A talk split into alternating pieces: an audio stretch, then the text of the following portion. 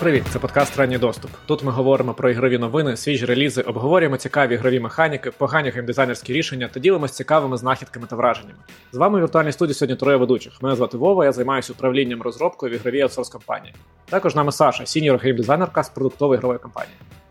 Всім привіт! Також з нами Сергій, senior програміст у продуктовій сервісній компанії. Всім привіт. Ми записуємо цей випуск на 413 день повномасштабної війни з Росією. І я, якщо чесно, рік тому не міг і подумати, що може бути 413 день повномасштабної війни. О, така Да-да. стрьомна фігня. І зараз багато всього стрьомного навколо. Тому, якщо ви бачите деякі стрьомні новини відео, не дивіться, донатьте побільше, донатьте скільки можете, бо це все нас сильно наближає до перемоги і до того часу, коли ми скажемо, що ми записуємо випуск на не знаю який, але один із перших днів після перемоги, а він точно буде. Ну а поки у нас є можливість е, завдяки Збройним силам України сидіти, бути живими і бути вдома, то давайте поговоримо про різні цікавинки, які сталися останнім часом навколо ігор. І е, почнемо ми з того, що ми останній час постійно робимо. Подивимось, які ж ігри виходили останнім часом або виходять найближчим часом. І я тут почати хочу з гри, яку я давно чекав. Я не встиг в неї, на жаль, пограти, але обов'язково пограю і розповім про неї у подкасті. Це гра Dredge. Це інді-гра, яка фактично є хорор-рибалкою. Я коли побачив цей опис, я такий, що? What the fuck? Типу, хорор рибалка? Це як? От це така медитативна рибалка, е, візуально така з видом згори, простенька. Мені вона чомусь по атмосфері нагадала Spiritfarer, хоча це зовсім не те, але знаєш, така, наче приємна. Але коли ти це все робиш, є е, ризик того, що навколо тебе буде відбуватись щось таке стрімновате і, що головне, лавкрафтянське. Прям. Mm. Я трошки подивився відосів і такий: ні ні ні не хочу більше дивитись, не хочу спойлерити собі. Обов'язково в неї пограю, розкажу побільше, бо виглядає прям як суперкайф. Вона вийшла на всіх е, платформах і поточних і минулого покоління. Тому залітайте, зацініть, бо виглядає дуже прикольно. Да, візуальний стиль прикольний, я подивився відос. Далі, також 30 березня, уже ось вийшла пару тижнів назад е, Raven Вийшла на PC. Ми про цю гру говорили з вами колись влітку, коли показували по ній трейлери. Це вся особист, е, особливість цієї гри, що це роглайк у відкритому світі.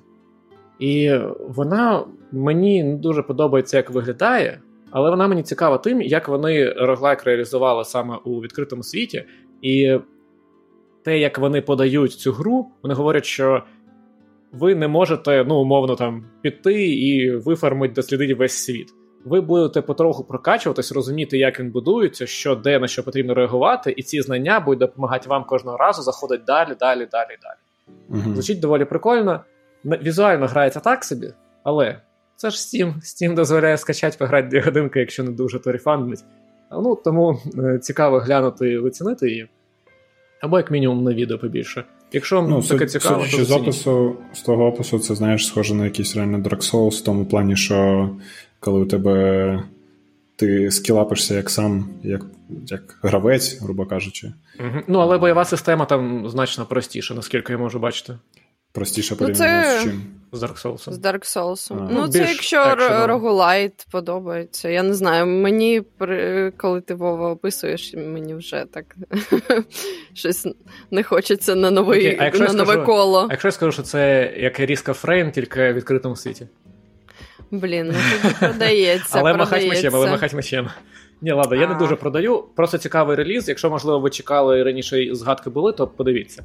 Знаєте, що вона вже вийшла. Е, Далі. Денис там нам Так. додає про Raven Bound, що, ну, що каже, що не дуже, тому що треба безкінечно чистити табори, Мгм. мовно такий Ubisoft стайл. Мгм. Ну да, ну от Ой-ой.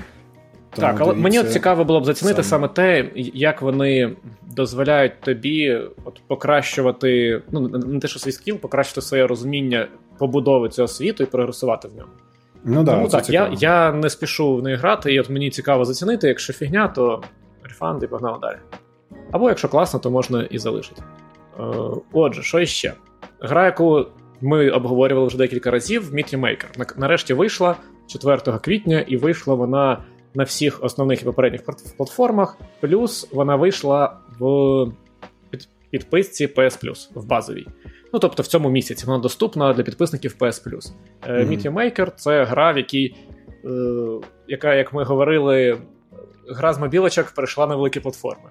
Вам потрібно рейдити чужі бази і лутати їх, повертатись на свою базу, укріплювати її, робити її недоступною для інших гравців, які прийдуть її лутати. От ну, до речі, це не тільки з мобілочок така тема. Мені здається, десь я вже таке бачив, як мінімум, знаєш, в всяких оцих е, режимах, як от е, в Far Cry 5 там був редактор е, мультиплеєрних карт, і люди вже точно робили, знаєш, схожі всі, ну, якісь схожі штуки. Але, Але там здається...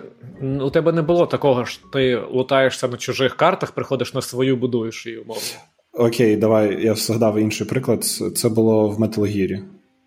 Не знаю там. Коротше, це в п'ятому Metal Gear було. У тебе теж була у тебе у тебе була Mother Base, ти ти міг її будувати, ти міг додавати всякі апгрейди на неї, uh-huh. і у тебе була можливість на, висаджуватися на інші бази. Там, звичайно, не така кастомізація, кастомізація, як у цьому Meet Your Maker, тому що там uh-huh. ти буквально у тебе конструктор, ти прям будуєш рівні. Але у тебе теж була ця тема з тим, що у тебе є твоя база, твою базу можуть залутати ти можеш залутати чужу базу теж, але знаєш, там умовно ти можеш просто там, типу, проапгрейдити там, не знаю, охоронців, проапгрейдити там якийсь рівень uh-huh. безпеки в тому місці. Тобто немає прям такої деталізації, що ти що ти робиш. Тут ти прям лабіринти будуєш, пастки і всю цю фігню. Е, І виходить, що це фактично якби FPS. Але от з режим, ну не з режимом, а з частини гри, яку ти свою базу створюєш. Але от наш товариш Віталік і наш слухач Віталік пограв і сказав, що пограв трохи і видалив. Тому що по відчуттям гра дуже слабенька, і грати в неї саме от геймплейно, вона ну, застаріла сильно. От у мене, знаєш, у мене таке відчуття від цих всіх ігор, які. Тобто, ця гра, по факту, вона дуже сильно спирається на те, що люди будуть створювати свої карти, правильно? Так. Ну, не карти, і... бази. Ну, бази, карти, whatever, типу, це одне ну, Тобі не потрібно, як от в тому ж Far Cry, в них прийти погратись, щоб пофанитись. Тобі потрібно прийти з метою залутації. Ні, я маю це, коли ти її лутаєш. Але е, якщо не буде людей, які будуть будувати ці бази, це так. Не буде, ну, тобто тобі буде нецікаво грати в них. Та їм і от... потрібно брати досить з мобілочок, ботів і купу баз, які вже створені до старту гри. Ну, ну можливо, але я просто про те, що хотів сказати, що така гра in the long term, мені mm-hmm. здається, що ну, вона. Оця модель того, що ви спираєтесь на те, що люди mm-hmm. повинні постійно грати і створювати нові карти. А як ми знаємо, людей, ну це ну, логічно, що людей, які хочуть створювати карти, буде 100% менше, ніж людей, які просто хочуть зайти пограти, тому що це створювати це якісь.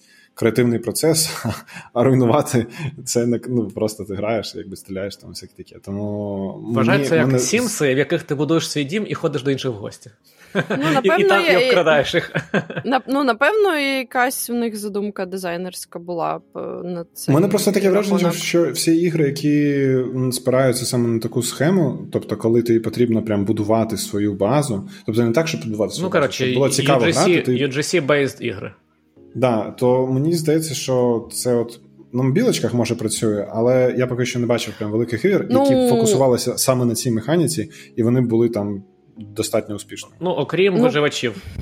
Ну, повинно бути, значить, дуже там у чомусь вигідно будувати свої бази. Тобто, це повинно з точки зору винагороди дуже дуже якось е, От заохочуватися. Приклад, приклад виживачів якраз гарний. Чому е, у тебе є якби мотивація це робити? А от в цій грі я поки що я не грав, я не знаю, що там, але в цій грі, ну якби я не знаю, яка мотивація ну, ти будувати. Ну давайте хтось просто окрім того, що ти розкаже. якийсь прям крієйтор, коротше, ти такий, тобі цікаво покоперсатися. Знаєш, люди, які я там точно пограю люблять грати всякі такі.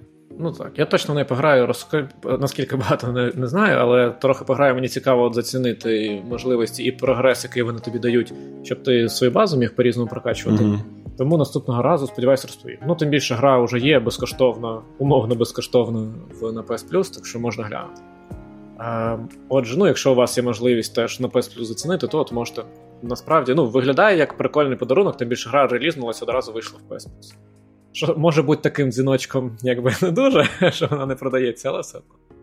Е, Далі важлива новина, бо вчора вийшла Sherlock Holmes The Awakened. Це ремейк старої гри від української студії Frogwares, яка вийшла на поточному минулому поколінні консолей на ПК. І це гра про Шерлока Холмса в стилі ігор студії Frogwares, якщо ви до цього грали. Тобто це такі пригоди з майндмепами, в яких вам потрібно шукати докази, і потім старатись зрозуміти і склеїти все в одну картинку і зрозуміти, що насправді сталося, хто винний, хто жертва і так далі. І ось гра вийшла, і за останні два дні багато вже відео вийшло, багато відгуків, і всім гра подобається. Гра отримує класні схвальні відгуки не тільки від українських е, гравців да. та Мені журналістів. Що там на OpenCritic щось типу 84 так, чи 85? Щось типу, да, да, да, щось типу того, що доволі І круто. Це це гарна оцінка, прям, mm-hmm. ну це крута оцінка, я б сказав навіть. Я обов'язково буду в неї грати, але після Resident Evil 4, яку я ще не встиг дограти. Тому пограємо, обговоримо. А так, то суперклас. Єдине, що от, е, класна штука, яка сталася з цією грою, це те, що черговий локалізаційний. Е, Ляпсус. не знаю. Ляпсус. Ну, я, ну то ж є люди, яким це подобається. Коротше, в, цій грі. Ну, я поки що не бачив, кому Ні, це подобається. Це, оце крінж. Коротше, От, пам'ятаєте? Дайте я скажу, дайте я скажу про що. Люди, можливо, не знають, а ви вже обговорюєте. В в українській ну, в цій грі українська локалізація, яку зрозуміли, і там слово інтерфейс. Е, перекладе. Мені потрібно було не казати, яке це слово, і щоб люди вгадали. Ну, от можете вгадати. Якщо ви не вгадали, як переклали інтерфейс, то от їхній варіант це дієвидло. Я запам'ятав його через слово повидло. Повидло дієвидло, такий да-да, так я скажу. В мене просто в голові оця картинка на геймера довбограй. Я трохи в Твіттері почитав е, е, про це обговорення. Я наскільки, якщо я правильно зрозумів, то там відписувалась студія локалізації, яка цей переклад робила. Мені сподобалася їхня аргументація що в Frogware спрацюють дуже серйозні люди, і якби це було погано, вони б це не прийняли. Але ж вони Ой. прийшли до студії локалізації за професійним перекладом. Це ви серйозні люди. Це знаєш, типу, стрілки коротше, перевели просто. що, типу, mm-hmm. ну ми хірно зробили, але вони ж заапрували. Питання, ну, навіщо взагалі? Ну, це Є робити? така мотивація, що типа створювати нові україномовні слова, яких аналогів не було, тому що просто це класно, коли в українській з'являються нові слова. Мені не подобається конкретно це слово, бо воно звучить дебільно. Як натурально, як довбограй е, користується із, із, того, із того... Довбограють. Це із тієї секції, коли там знаєш, спалахуйка, і це всякі таке, коротше, всі ці вигадані дебільні слова, які типу українські, але ну, та там якийсь довбограй не може у дієвидлі розібратись. А ви пам'ятаєте, я колись вам, коли я грав, не пам'ятаю в що, скидав вам локалізацію теж він в меню я не міг зрозуміти значення кнопок. Взагалі не міг зрозуміти. Я експериментував з ними, да. тільки експериментальним шляхом у мене вийшло зрозуміти, що це значить, але там якесь слово було прям. Блін. А, зачекай, це була гра. Е, оцей, ну, не не Souls-like, українська гра Moon Hell, чи Moon Hell, да. І от щось там в ній було таке класне. Але ладно, не будемо вже на цьому зависати, я не пам'ятаю, що це слово було. І не знаю, де швидко перевірити. Ну, коротше, в будь-якому разі, взагалі, все одно на це слово в контексті гри, але це такий випадок прикольний.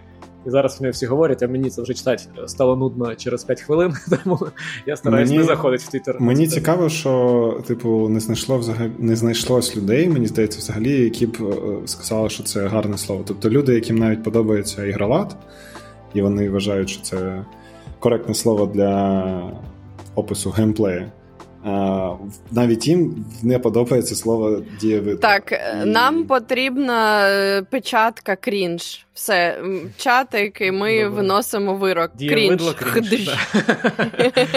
Так, що ж, будемо рухатись далі і чекати нових класних українських слів.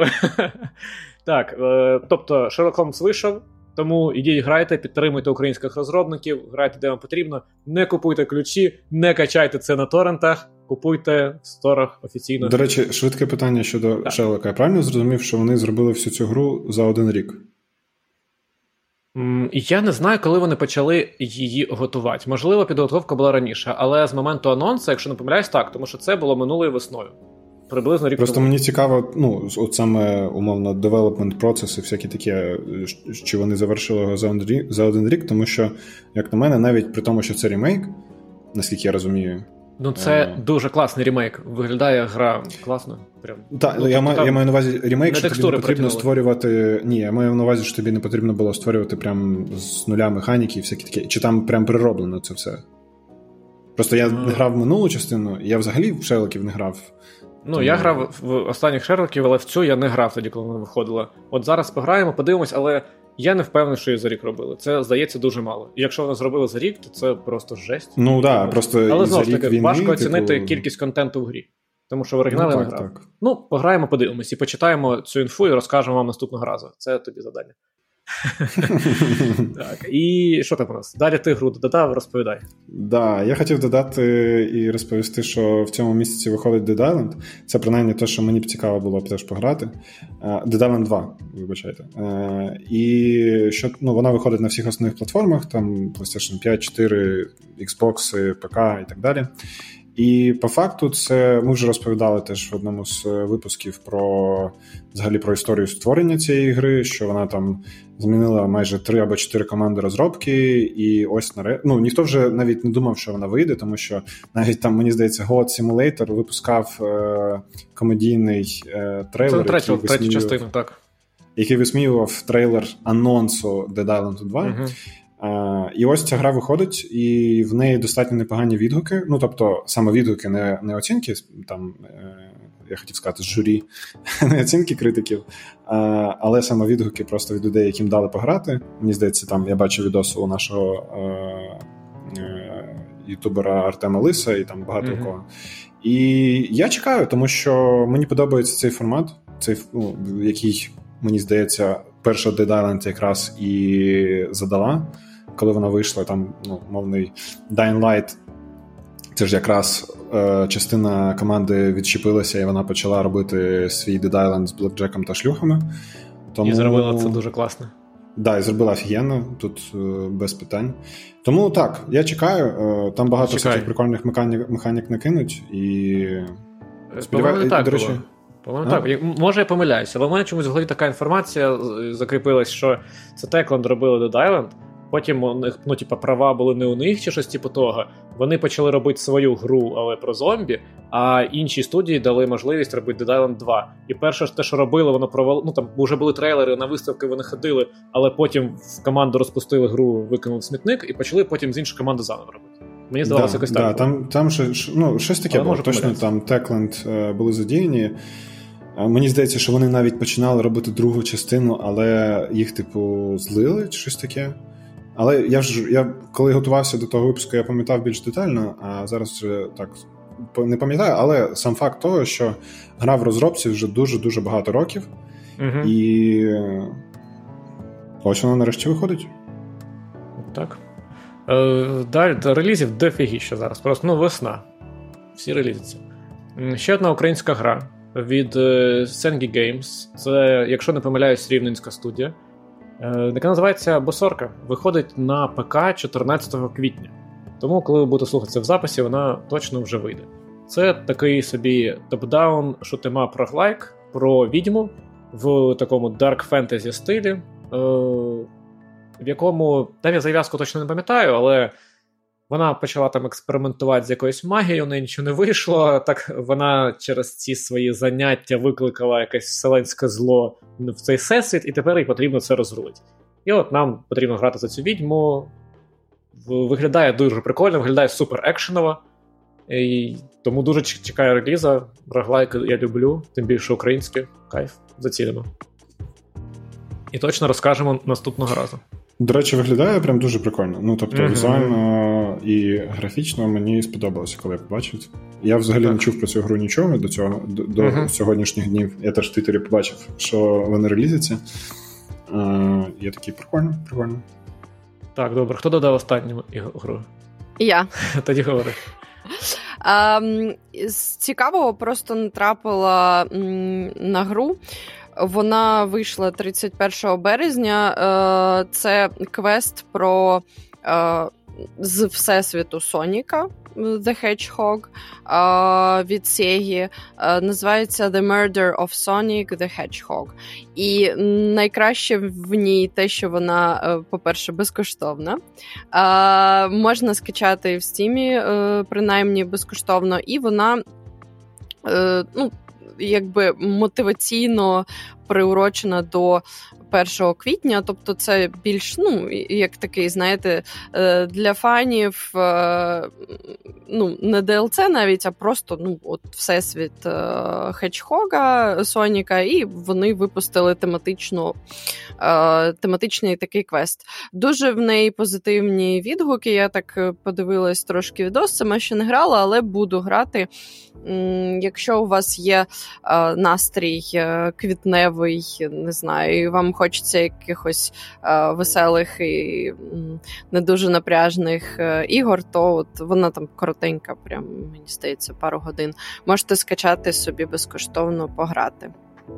Кажуть, прикольно. прикольно. Так, я угу. теж чув, що писали, що не дивлячись на те, що це безкоштовна гра, яка, типа, жарт, але не жарт, вона доволі прикольна.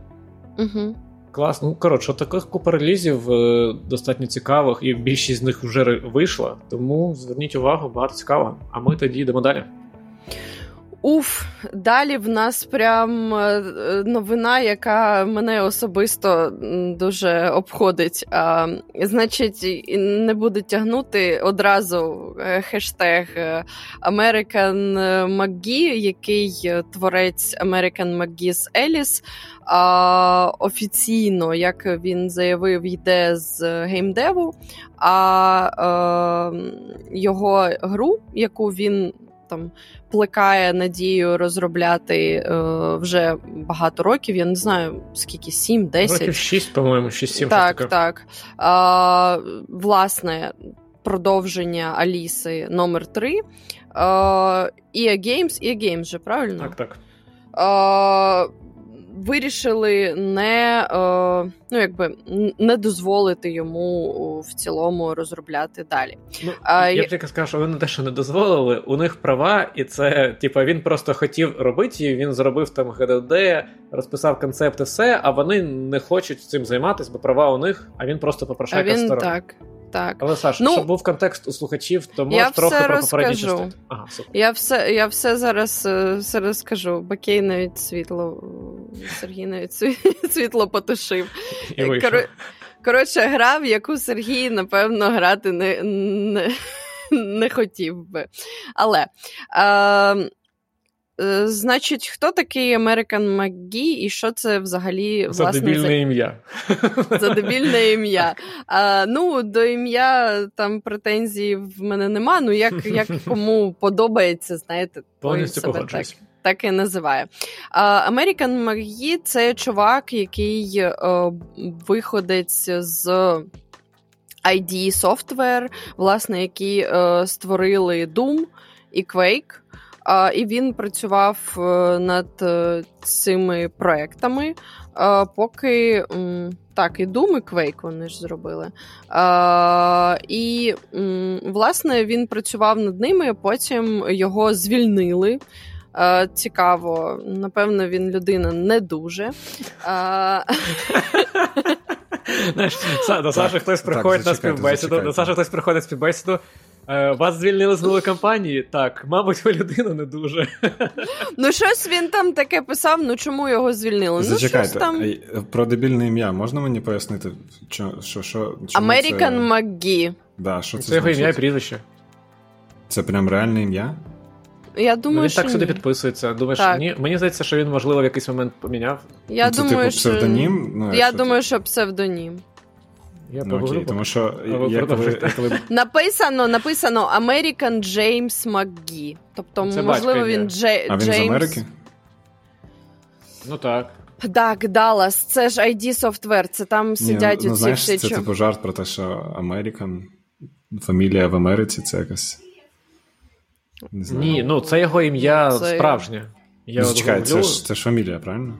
А, ну, Магі прізвище, American ім'я. American це ім'я? Так. Капець. Друге ім'я Джеймс. Бляха, дайте про гру розп... Ні, просто мені, мені, знаєш, мені не цікаво було про гру, мені цікаво було лише про ім'я, коротше.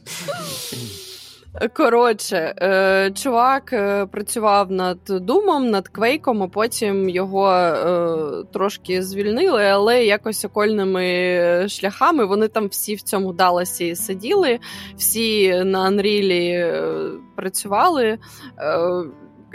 Коротше, маслались один з одним, там мінялись, звільнялись і назад.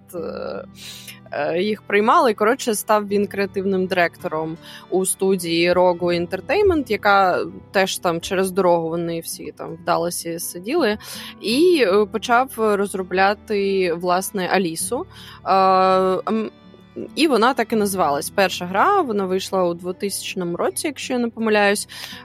І це екшен адвенчер від третьої особи, який з точки зору наративу е, заснований на історії від Льюіса Керрела. Е, власне, Аліса Україні чудес, е, Аліса в Зазеркалі, але Макгі, він ну він якби ідейний там чувак. Він і про дизайн, і про наратив, і про комбат. Він дуже прикольно подав цю історію. Ця Аліса, вона ну, якби була дуже темною. І історія вона надихається там хорор фільмами, стімпанком.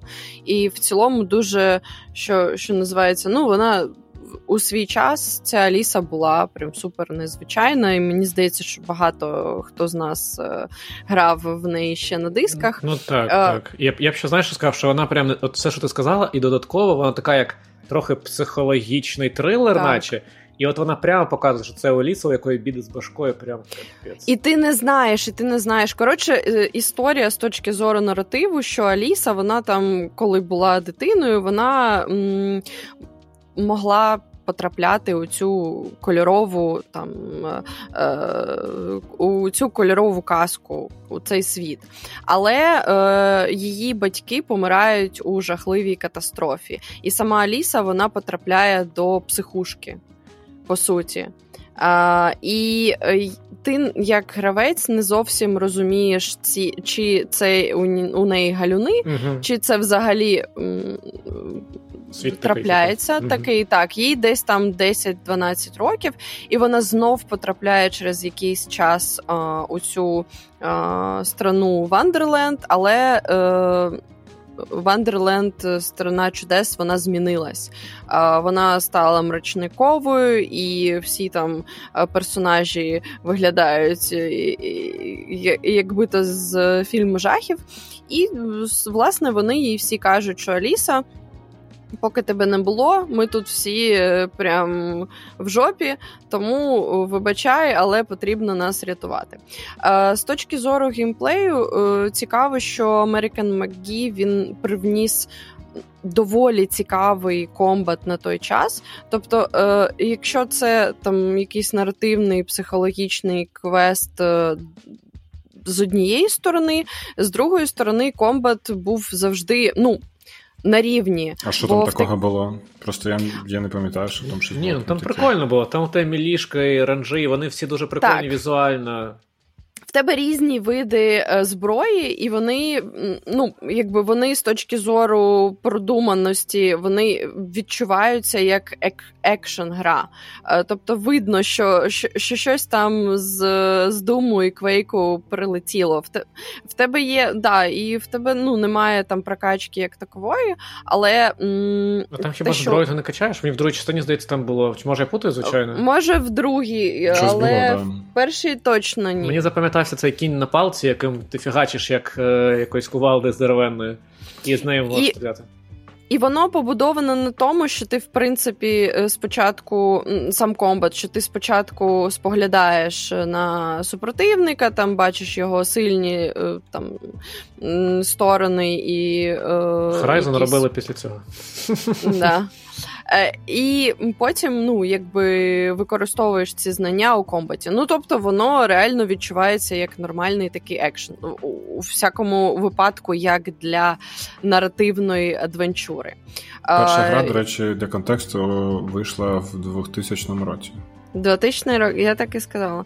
І е, ну, е, коротше, візуальний стиль унікальний. Я вважаю, що він з моди ніколи не вийде. Це такий класичний, я б сказала, хорорний стімпанк.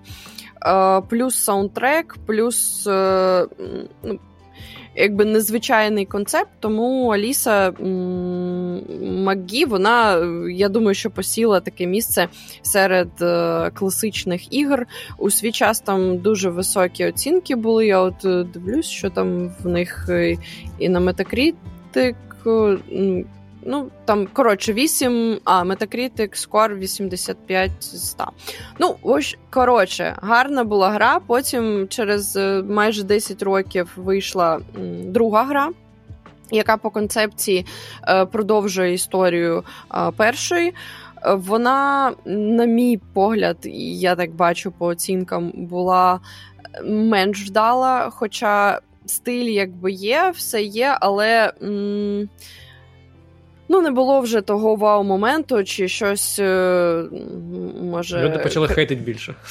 Да, да, Чи чи вже більше варіантів? Ні, ну Це вже знаєш якийсь самоповтор, тому теж. Та, ну я б не сказав, що там сильно самоповторно було. Класне, прикольне продовження. Знаєш, воно не супер нова, але це класне продовження було. Мені так. Ні, ну так, просто воно ж повинно розвивати щось, а не просто.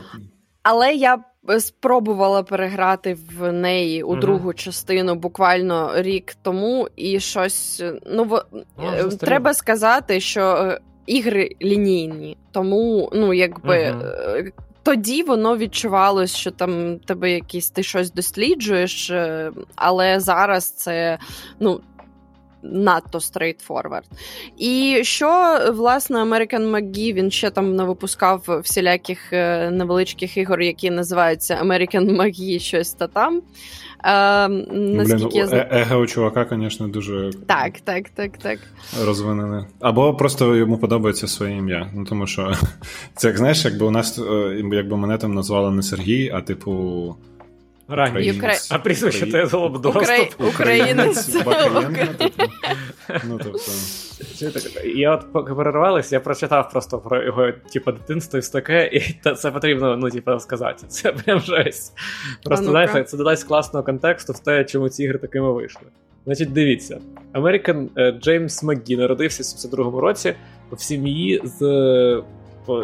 Він народився і жив виключно з матір'ю, написано ексцентричною е, яка була вона фарбувала будинки, але це не важливо. Він вперше побачився з батьком на свій 13-й день народження, і в цей день його батько напився і напав на нього, типа, і хотів побити або побив. Тут не уточнюється. Уже цікавий досвід. Е, Потім його там, коротше, я так розумію, що все не супер було у них в плані там забезпечення і так далі. Він пішов працювати якось ой, вчитись в публічній школі. Він супер любив там науки, математику. І навіть прикольніше те, що у його матері було ну постійно якісь нові е, партнери, і написано, що в нього було багато е, цих е, відчимів. Ось, але найприкольніше було те, що потім його мати замотила стран з жінкою. Що ми. Боже мой. А що такого? Ми не засуджуємо.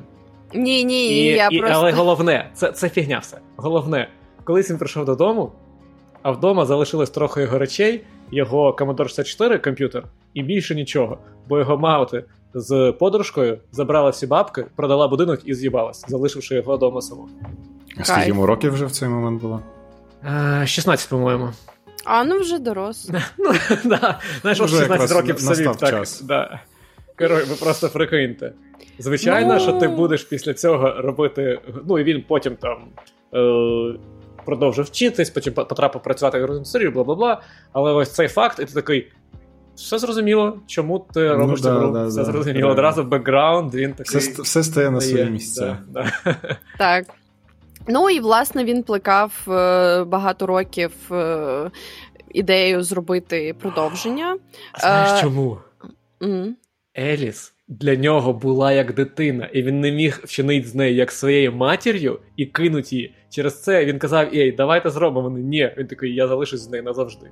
Але ось він переріс цей момент і кинув її виходить. Слухай, ну ти сьогодні за Спартака суботу чисто виступаєш. No! Ну, ми ми, ми подивимось. Для мене, головне, власне... Головне не казати, що у тебе є Ні, у мене, я, щас, я буду таро розкладати зараз. Sorry, Саша, вибачай. Коротше, ем, дуже багато він працював, я так розумію, з там невеличкою командою на те, що він називає м, like, Біблія Аліси, а, там Asylum, а, це третя частина, яку він підчив EA і на яку він збирав через Patreon гроші. А, можете подивитись, ми прикріпимо посилання. Вона візуально, блін, ну дуже дуже гарна. Прикольний комбат. Знову ж таки, мені воно нагадує м, навіть такі. Ну, екшен адвенчери, ну вибачте, вона могла би бути масштабу там God of War. Бо з точки зору, ну, з точки зору поєднання наративу е- комбату, і якщо туди гроші е- вкласти, воно виглядає, ну як як на мій погляд, дуже багатообіцяючим він хотів зробити. Так, це не відкритий світ, і і дякувати Богу. А, Тобто більш такий сконцентрований. Там на досліді, на квестах і на комбаті, але з певними е, там, е, межами світу, історія про Алісу. Єдине, що мені здається, могло піти б не так. Е, я не побачила там чогось унікального. Це просто знову ну, якби розвиток минулої серії. Ніякого там сюжетного нового там повороту не думаю, що це було б можливо. Просто е, якщо б він зробив якісну, якісне продовження там на нових технологіях, а вони збирались на Unreal, ну напевно, п'ятому вже робити. Мені здається, що це могла б бути гарна aaa гра у дусі Аліси. Для мене особисто це дуже важлива історія, бо е, Аліса е, з точки зору персонажу і там книги це. Одна з моїх найулюблених героїнь, і я надихалась нею там пів життя. Гра мене теж дуже е, перша Аліса Макгі мене дуже вразила. І я думаю, що багато якогось геймдизайнерського досвіду я намагалась перекласти е, з цієї гри у своєму житті. Тому е, щодо American Magi, ну можливо, він е, людина не дуже гарна, якщо його там звільняли. Е, і грошей йому не дають, не знаю, але він зробив оцю е, дуже таку громку заяву, що він прямо йде з геймдеву. Якщо їй не дає права, не дає йому можливість е, розробляти Алісу, для нього бачиться це кінцем кар'єри в геймдевелопменті. Але подивимось, я не знаю. У мене є відчуття, що можливо він просто взяв всіх на понт і ще повернеться, бо там в ГДД в цьому 400 сторінок. Я вибачаюся. Можна сказати, що він моногамний геймдизайнер. Я якраз за це хотів спитати. Лише лише одну серію може розробляти протягом життя. Ні, ладно, він же до цього працював на інших проєктах. Ну він Але це свій. Це свій. Можливо. Ну, Там іще для контексту люди збирали петиції, підписували, щоб їй продовжували цю гру. Він збирав навколо себе ком'юніті суперфанатів, яким, е, ну, типа, яке допомагало йому, і яке він, ну можливо, трошки ним типу, керував для того, щоб добиватись своєї мети, збираючи підписи, збираючи гроші для того, щоб він концепти розроблював, платив концепторам, ВГД продумав, прописував так далі. так далі.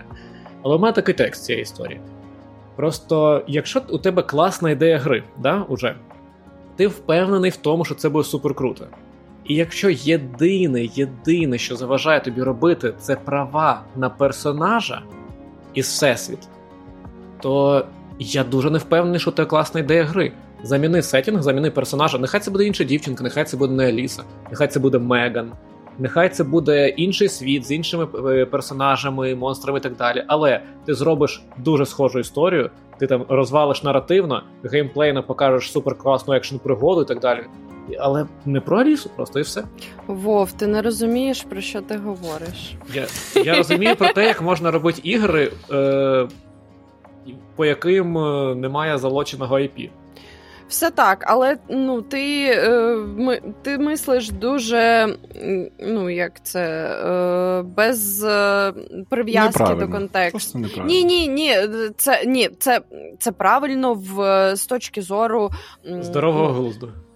Девелопменту продукту, який ти продаш, це все правильно. Але розумієш, що той чувак, е, про дитинство, якого ти тільки що розповів, е, я думаю, що і той персонаж, е, ті персонажі, яких він зробив, для нього це справа всього життя. Саме Аліса, саме отой Чешир, саме оті всі штуки. Так, він би міг. Я я думаю, я впевнена, що він бери будь-який сетінг, там реально 400 сторінок ГДД, натягуй на нього що завгодно, там інопланетян, і буде тобі те ж саме, але не те ж саме. Тобто, дуже багато механік в нього прив'язані саме до цього всесвіту. Ж він його не ну, він не вигадав персонажів, він їх просто переробив. І так, і ні. Ну це ж не він вигадав Алісу. Він не він це вигадав не... Чешира. Але його Аліса, вона. Вона інша, звичайно. Це як е, Володар Перснів. От є книга, є Толкіан, так? А є, а є фільми. І чуваки, які зробили фільм, вони, я вважаю, що не менш е, круті, ніж Толкін. Бо, ну. Окей, я зрозумів, про що ти. Добре, так. окей, тоді інакше я скажу. Тоді для мене American McGee, він не те, щоб типа, класний геймдизайнер, який хотів робити класні ігри. Це чувак, який хотів робити виключно ігри про Алісу. От виключно про неї. Можливо. І це його, можливо, погубило. Можливо, варто було відпустити і зрозуміти, що я зроблю іншу Алісу. Ну, мені Меган чи сподобається ім'я, зробив би Меган. Чи ще щось, знаєш. І ну... якщо він, якщо він знову ж таки, в чому кайф? В тому, що він створив прикольний класний всесвіт, темний, правильно? В тому, що він створив персонажа, е, який, ну, все одно, ця Аліса, вона багато в чому, як ти кажеш, вона унікальна порівняно з оригінальною Алісою, так? То зроби це з новим персонажем і зроби класну фігану гру, яку ми будемо кайфувати через те, що вона була така темна, похмура, про психологічні проблеми і так далі. і так далі. Ну, мені здається, тут два варіанти. Або він дуже сильно прикипів до персонажа, до сетінгу, і йому, знаєш, як воно, як DFX, коротше, коли ти uh-huh. лише це бачиш перед собою, або просто він такий. не, не, не знаю, не, не те, що невдаха, коротше, але знаєш, як ти сказав, моногамний геймдизайнер. Типу, чи як. А ми будемо жартувати про педофілію Керрола? Може, його ні? Ну ладно, тоді не будемо. Ні, ні, ні, будь ласочка. Е, ну от Ваня пише, що сетінг має більше цінності, ніж гра, ну і погоджується з Вовою. Я не сперечаюсь з вами. Е, просто знаєте, от є м, гарні геймдизайнери, які універсальні, вони можуть дизайнити там що завгодно. Можуть там і мобілочку, і AAA, і взагалі їм там ну, більш цікаво зробити якийсь там твердий нормальний працюючий продукт, е, ніж зробити там витвір мистецтва. А є люди, які митці. Я не кажу, що вони там гірші чи там погані. Є люди, як Ван Гог, які е, сходять, е, з'їжджають з глузду, відрізають собі вухо там і... Але малюють наступну картину. Так, е, потрапляють в дурку. собі щось. Потрапляють в дурку, але від цього вони не стають менш е, видатними. Тому я думаю, що American McGee, він більше з категорії оцих е, несамовитих митців. І так, для нього Аліса це ідея фікс, яку він от, от бачить її і більше нічого не бачить. Погано це чи ні? Ну, така фігня. Ну, для тих людей, які, от як ти чекали б дуже хотіли, погано, тому що так, в гри не вийде. А, Ти да. знаєш, типу, підводочка, коротше, на півгодини гра не вийде. На цьому можна було. Ні, Саша ж одразу сказала, що їй не дає гроші. Ну, але... Не те, що не дає гроші, і їй не хоче робити цей проект, не хоче робити IP-шку не так, віддає. Так. так, але в мене от питання. Давайте пофантазуємо. Ну, я реально. Подивилась е, це ГДД, ну там плюс-мінус, е, воно виглядає гарно. Дуже класна відповідь просто до тебе є, Саш. Пам'ятаєш наш минулий випуск з Ванею і Сергієм про міфи про геймдизайн? І от ми там говорили, чи класно написаний ГДД. Сто процентів, сто процентів. Мені в мене інше питання. Ага. Чому таки е, не захотіли віддавати, не захотіли випускати нову групу цієї пі, бо так, з одного боку, там, ну, якщо чесно, Макгі туди щось напихав дуже багато, і якісь там е, зміна е, день, ніч, і якісь сайд-квести, якісь DLC. Ну, тобто він хотів. Ну так воно по, трошки попахує Assassin's Creed починає, коли знаєте, оці фічі е, у single-player гру uh починають е, додавати і PayPass там ще зверху накидувати. Battle Pass ти маєш на увазі. Е, так, я вибачаюся. PayPass, ну це. Ні, ну, Якщо він якщо він будував би, знаєш, там прямо в монітор PayPass, коротше, де такий просто візьміть мої гроші. А давайте до питання. Твоє питання... Тобто чому? питання, чому не захотіли робити з е, цього? Дивимось портфоліо. Дивимось типу. портфоліо EA. Скільки у них за останні роки сінглплеєрних проєктів? Супер мало. Е, цей Ферес, який їбошить топи для них 100%, і мільйон мультів. Але EA, якщо ви пам'ятаєте, випускали гру, яку я дуже зацінив і радив в подкасті, яка називається Lost in Play, яка фактично та сама Аліса, тільки не Аліса. Е, з із дуже кайфовими, як на мене, геймплей-механіками, які дуже класно в грі розкидаються. В Lost in Play вам потрібно в битві кидати кубик, і в залежності від того, що випадає е, як результат, це ваші якби поінти для використання карток, які є вашою зброєю. Як на мене, зробимо кайфово. Прикольні битви, прикольні пазли, все круто. Така собі Аліса, але вона значно якось менша в своєму масштабі. Ось вся гра. А я не змогла грати. О, тому що не Аліса. І можливо, вони прощупали, подивилися, як людям такий сетінг може ну, протесли, тому що гра явно виглядає, ну це такий AA, а те, що Мегі хоче робити, виглядає як дуже бюджет, ну дуже багатобюджетна гра. Ось Все можливо, так. вони вважають, що вона не окупиться, і це може бути провалом. А можливо, їм здається, що Магі просто трохи їбанутий тип і не хочуть з ним мати справу. А може він гімно людина насправді так і з Ну ти прицепилась того, що якщо ти звільнили за софтвер, то значить ти просто людина так собі. Ну, е, як це маємо, що маємо. Я бажаю American McGee чесно кажучи, все-таки додавити і якось.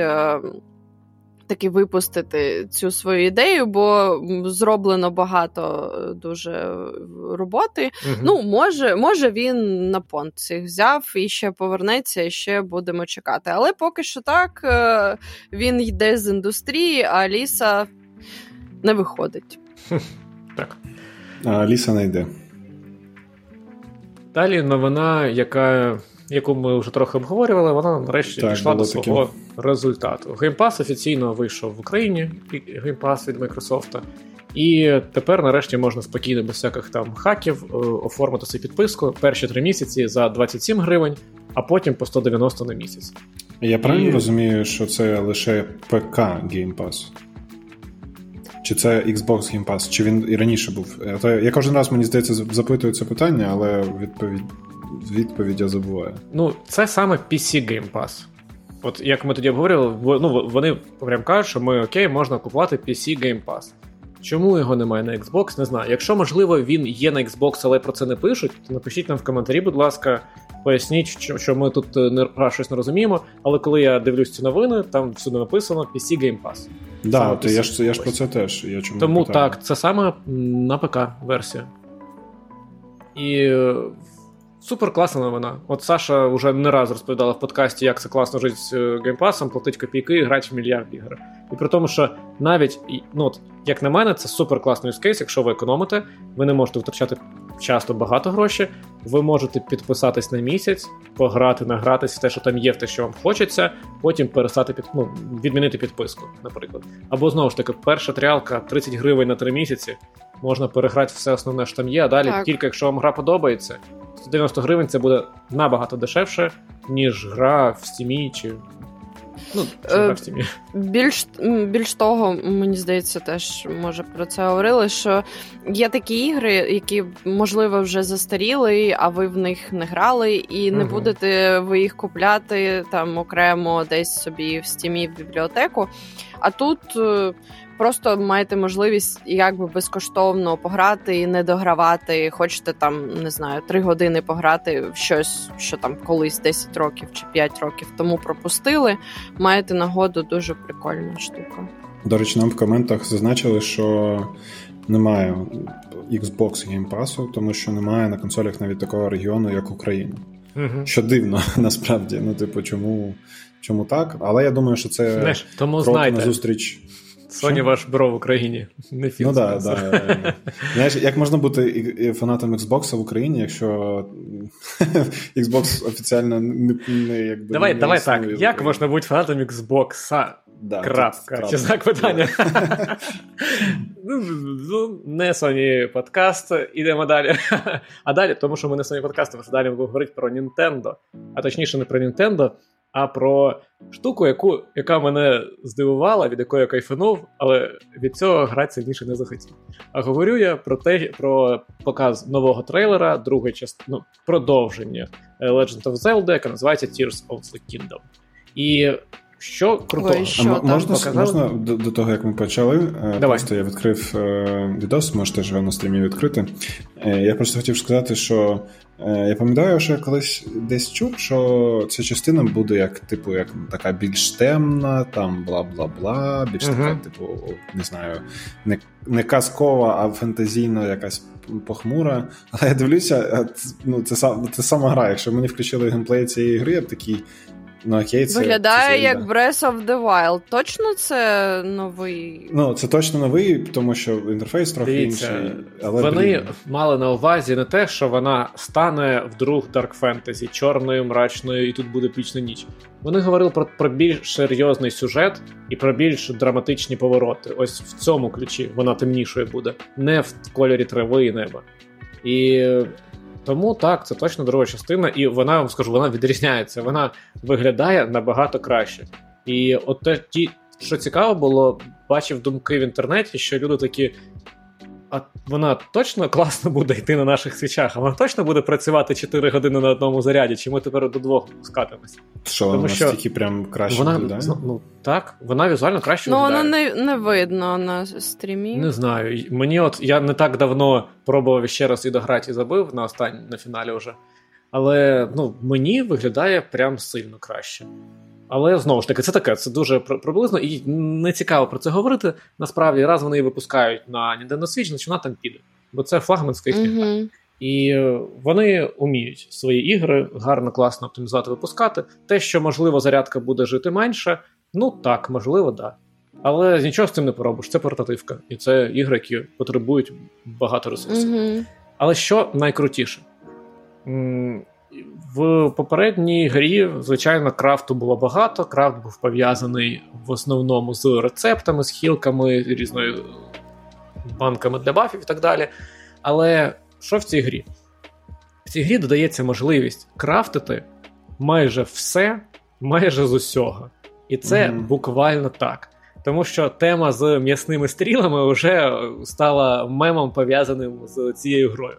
А вона з'явилася через те, що е, цю гру вона. Наскільки я зрозумів, її дали можливість пограти певним е, ігровим журналістам в світі, які потім своїми враженнями ділились, і хтось написав, що він шматок м'яса прив'язав до стріли. І такі оу є, це просто м'ясна стріла. Але це більше смішно, а от те, що показували на презентації, те, що більш як впливає саме на основний геймплей, на механіку, які розширяються просто катастрофічно великими розмірами, як на мене, це те, що, о, до речі, от нас зараз на стрімі камінь на палку е, перекріпили, став такий супер чупа-чупс, яким можна фігачити. Що кайфово, тому що проблема з зброєю, яка розпадалась, була дуже великою в минулій грі. Якщо ти тут можеш крафтити з чого завгодно, що завгодно, це вже трошки нівелює. Але найбільше, що мене прикололо, в цій грі з'являється дуже багато вертикального геймплею. Ну ні, не геймплею навіть, а вертикального переміщення і можливостей до нього. Наприклад, у вас є додаткове тепер, ну як в попередній частині, у вас є різні е, сили, які дозволяють вам, наприклад, кидати якісь бомби, які щось заморожують, які взриваються, зупиняти, тобто е, магніт використовувати для переміщення великих об'єктів, і е, стазис, по-моєму, використовувати. І тут додаються нові і прям кайфові. Перший із них це рекол, який дозволяє повертати об'єкти до їх попереднього стану. Типа, ви стоїте під горою, у вас лежить камінь. Як так розумію, що саме всі ці об'єкти будуть певним чином помічатися, що це прям не все. І ви можете зав'язати скіл на цей камінь, і він підніметься на гору, з якої він впав. Тобто у вас додається такий от ліфт, який дозволяє вам залізти на гору. І чим це кайфово? Просто якщо ви грали в Зельду, і вона вам навіть дуже подобалась, не так як мені, що вона трошки подобатися дуже. Ви все одно запарювались лазити по цим горам. Коли лізеш, лізеш, лізеш, витривалість закінчується, такий, блін, помру, не помру, помру, не помру, ладно, попробую. Доліз, фух, другий раз впав, вбився, блін, заново починати. Тут це вирішує цю проблему, і це дуже кайфове рішення. По-друге, це дає можливість підніматись на зовсім інші, як от в трейлері показано, типу шматки землі платформи, які просто левітують в повітрі. І вже з них зістрибуєте на вашому парапланчику, куди завгодно летите, тобто геймплей, в якому ви забираєтесь високо і з нього літаєте, буде набагато більше, що доволі класно, як на мене. Але основне прямо це як правильно назвати, це скіл, який називається Fuse, який дозволяє створювати от нові об'єкти. Але да, не жесть. просто не просто камінь на палку прицепить. А от в трейлері показувався класний момент, там, де вам потрібно, наприклад, переплити річку. І якщо ви грали в попередню Зельду, ви точно утонули не раз, тому що ви думали, та перепливу, скільки тут плить. А ні, на середині річки витривалість закінчилась, поки помираємо. Тут ви можете знайти, наприклад, е- деревину, якісь там ну, великі там шматки, я не знаю, як їх добивати, можливо, тут це можна якось робити, можливо, вони просто валяються по карті десь. Е, І ви за допомогою ф'юза можете їх об'єднувати. І об'єднувати, що саме прикол, різними формами. Не обов'язково це якісь пресетні, що там один до одного. Ні. Ну, по факту, ф'юз це такий як умовний клей, е, так, яким ви можете склеювати будь-які речі. Я от угу. теж е, відос у себе відкрив, і я такий, коли подивився, що що він зробив, я такий, що. І от як вони зробили? Вони роблять спочатку плот. Вони беруть е, ці декілька шматків дерева, об'єднують в один, створюють з нього плот. Потім вони знаходять вентилятори поряд. Вентилятори вони приклеюють ззаду, і виходить, що у нас тут є такий плот на вентиляторах, які активуються ударом. Типа б'єш по ним, вони активуються, ти пливеш. Профіт. Але також ти можеш вентилятори поцепити на низу, на нижню частину, і вони будуть вверх рухатись. Або ні, зачекай. Ні, це а як на вентиляторах вверх не, не можна буде. Ну, от, Ні, типу... можна, можна. Я бачив там в цьому ж відосі, там, прям? далі буде. Що він зробив такий квадратний плот, на нього повісив е, цей парус. І чотири, як квадрокоптер такий зробив з вентилятора, він підлетів. Ого, кайф, кайф, я, значить, це дійшов. круто. І ось це просто відкриває дофіга можливостей. Звичайно, що можна подумати, а може у них там обмеження на, на кількість цих всіх айтемів, у вас там будуть ці вентилятори, е, дерева, якісь паруси, щось іще трошки, і все не впевнений, тому що ексклюзиви Nintendo це завжди супер е, поле для креативу. І мені здається, вони напічкають так багато можливостей для цього, що в цій грі можна буде жити Мало і, не знаєш, і через пару років будуть вигадувати якісь нові приколи, які можна створити.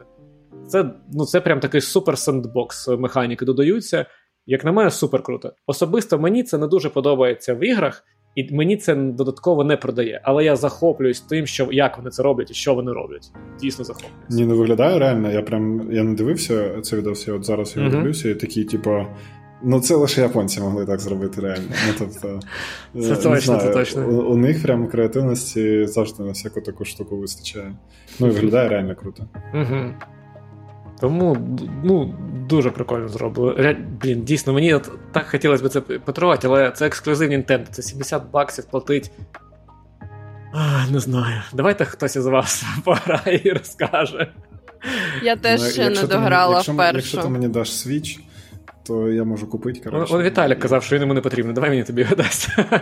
Мій свіч уже, я його ж даю людям, у яких його немає, щоб вони грали теж в Зельду, хоч вона мені і так собі, але люди повинні грати в топи визнані.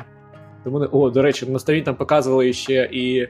Повітряну кулю і автомобіль, який зібрали з частин. Mm-hmm. Ну просто уявіть собі, ви автомобіль я, я збираєте в Зельді. Я просто дивлюся на це і такий думаю, блін, what the fuck, як ви до цього взагалі дійшли? Ну тобто, це прям Знаєш, що подумав, що це, якщо це буде прям потрібно для е, Проходження ну, того, щоб... частин? Угу.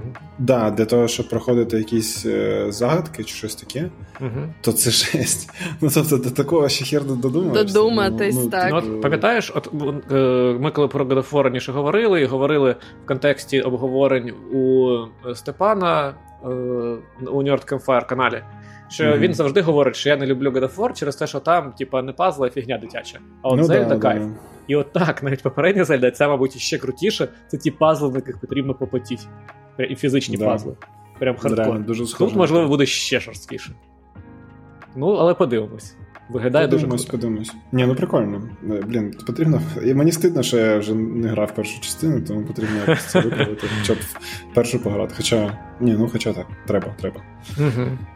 Е, Так, і наступна новина це я її знаєте, як назвав? Е, Call of Duty Modern Warfare 2 Battle Pass Pro Max. Цікаво. Мене це теж зацікавило, я не викупив, що так це назвав. Ти не викупив? Ні. Е, Я не знаю, можливо, ти.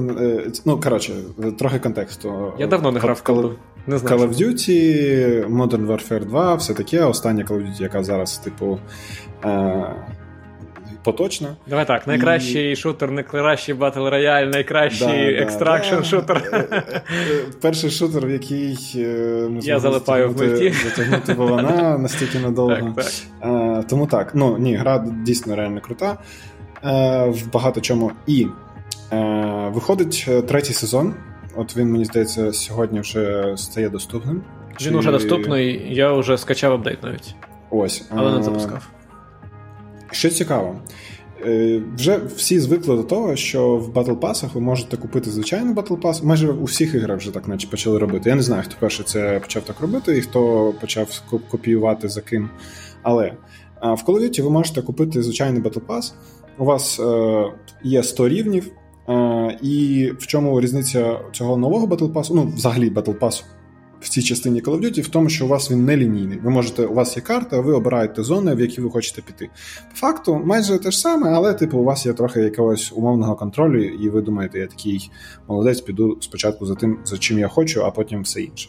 Ну, але ось додам, і, і якщо ви, як я, ви не зачищаєте його повністю бо не так багато граєте, то ви просто йдете туди, куди вам подобаються скіни або якісь або золото, щоб безкоштовно купити наступний, і на 100% не зачищаєте і все. Так. Це теж плюс. І от оце, до речі, важливий момент. Е, коли ви купляєте цей Battle Pass, ви можете його купити або за монетки донатні, ну які ви можете, які ви до цього купляєте за гроші реальні, або якимось чином ви може назбирали, я не знаю. Або ви можете просто заплатити гроші і купити ці монетки. Ну, по факту, так? Тобто майже одне й те ж. І друга опція. Ти це можна можете... якось запутно сказав: типу, коротше, або ви купуєте за гроші, або це hard валюта, яку ви можете отримати в попередньому battle pass-і. Тобто, перший завжди за гроші, другий ви могли харду назбирати протягом його проходження. Так, Так, все все вірно. І тобто, ви так можете chain-ити і кожен наступний купляти майже ну, по факту безкоштовно. Якщо ви дуже відчувається найобщиком системи. Так, але. Е, є у вас ще друга опція. Друга опція це ви могли за більшу кількість харди, е, якої не вистачає у вас після проходження минулого Battle Pass, uh ви могли купити покращений Pass. Що він вам давав? Він вам давав, типу, і дає 20 рівнів е, відразу він скіпає. Тобто в лінійних Pass це ви скіпаєте просто 20 рівнів. Так, у вас є вибір, куди ви можете піти на ці uh 20 балів, які вам видали. Плюс він вам дає відразу ще оці харди, мені здається, на наступний умовний Battle Pass. Ні, тобто, ну то не ж стіни можна купувати і бандли. Тому це Так, так, так. Тобто харда просто от вона видається uh-huh, вам відразу. Uh-huh. Тобто, ви як. Одразу повертаєте інвестмент такий е, умовний. І плюс додатково, мені здається, ще якісь там е, круті у вас скрини, скіни відкриваються відразу, uh-huh. е, які або взагалі неможливо відкрити на звичайному battle pass-і, або які вам потрібно там багато гріндити. Ось. І чому я назвав цю новину про е, Battle Pass Pro Max? Тому що вони випустили новий tier Battle Pass. Третій? Третій. І в чому його суть? Він називається Black Cell, чи якось так, Battle Pass Black Cell чи Blacklist. Е, В чому його суть? Е, ви його не можете купити за харду. Ви його можете купити лише за 30 баксів. Ого. Півгри. І що він вам дає? Е, він вам дає відразу, е, якщо ви на PS, він вам дає 25 рівнів е, скіпу, uh якщо на, на всіх інших консолях і платформах лише 20 рівнів. І Microsoft а, такі Call of Duty буде моєю. Мої 25 рівнів. Плюс, плюс, коротше, він вам дає нову точку, з якої ви можете почати на цій мапі Battle Pass рухатись. Ага. Тобто ви можете обрати ну там або сам з дефолтного, як всі починають з однієї точки, або ви можете почати тепер з цієї точки е, Black Black Cell, мені угу. здається, це і все називається. І от далі. У мене О, ж тут... мікрофон впав.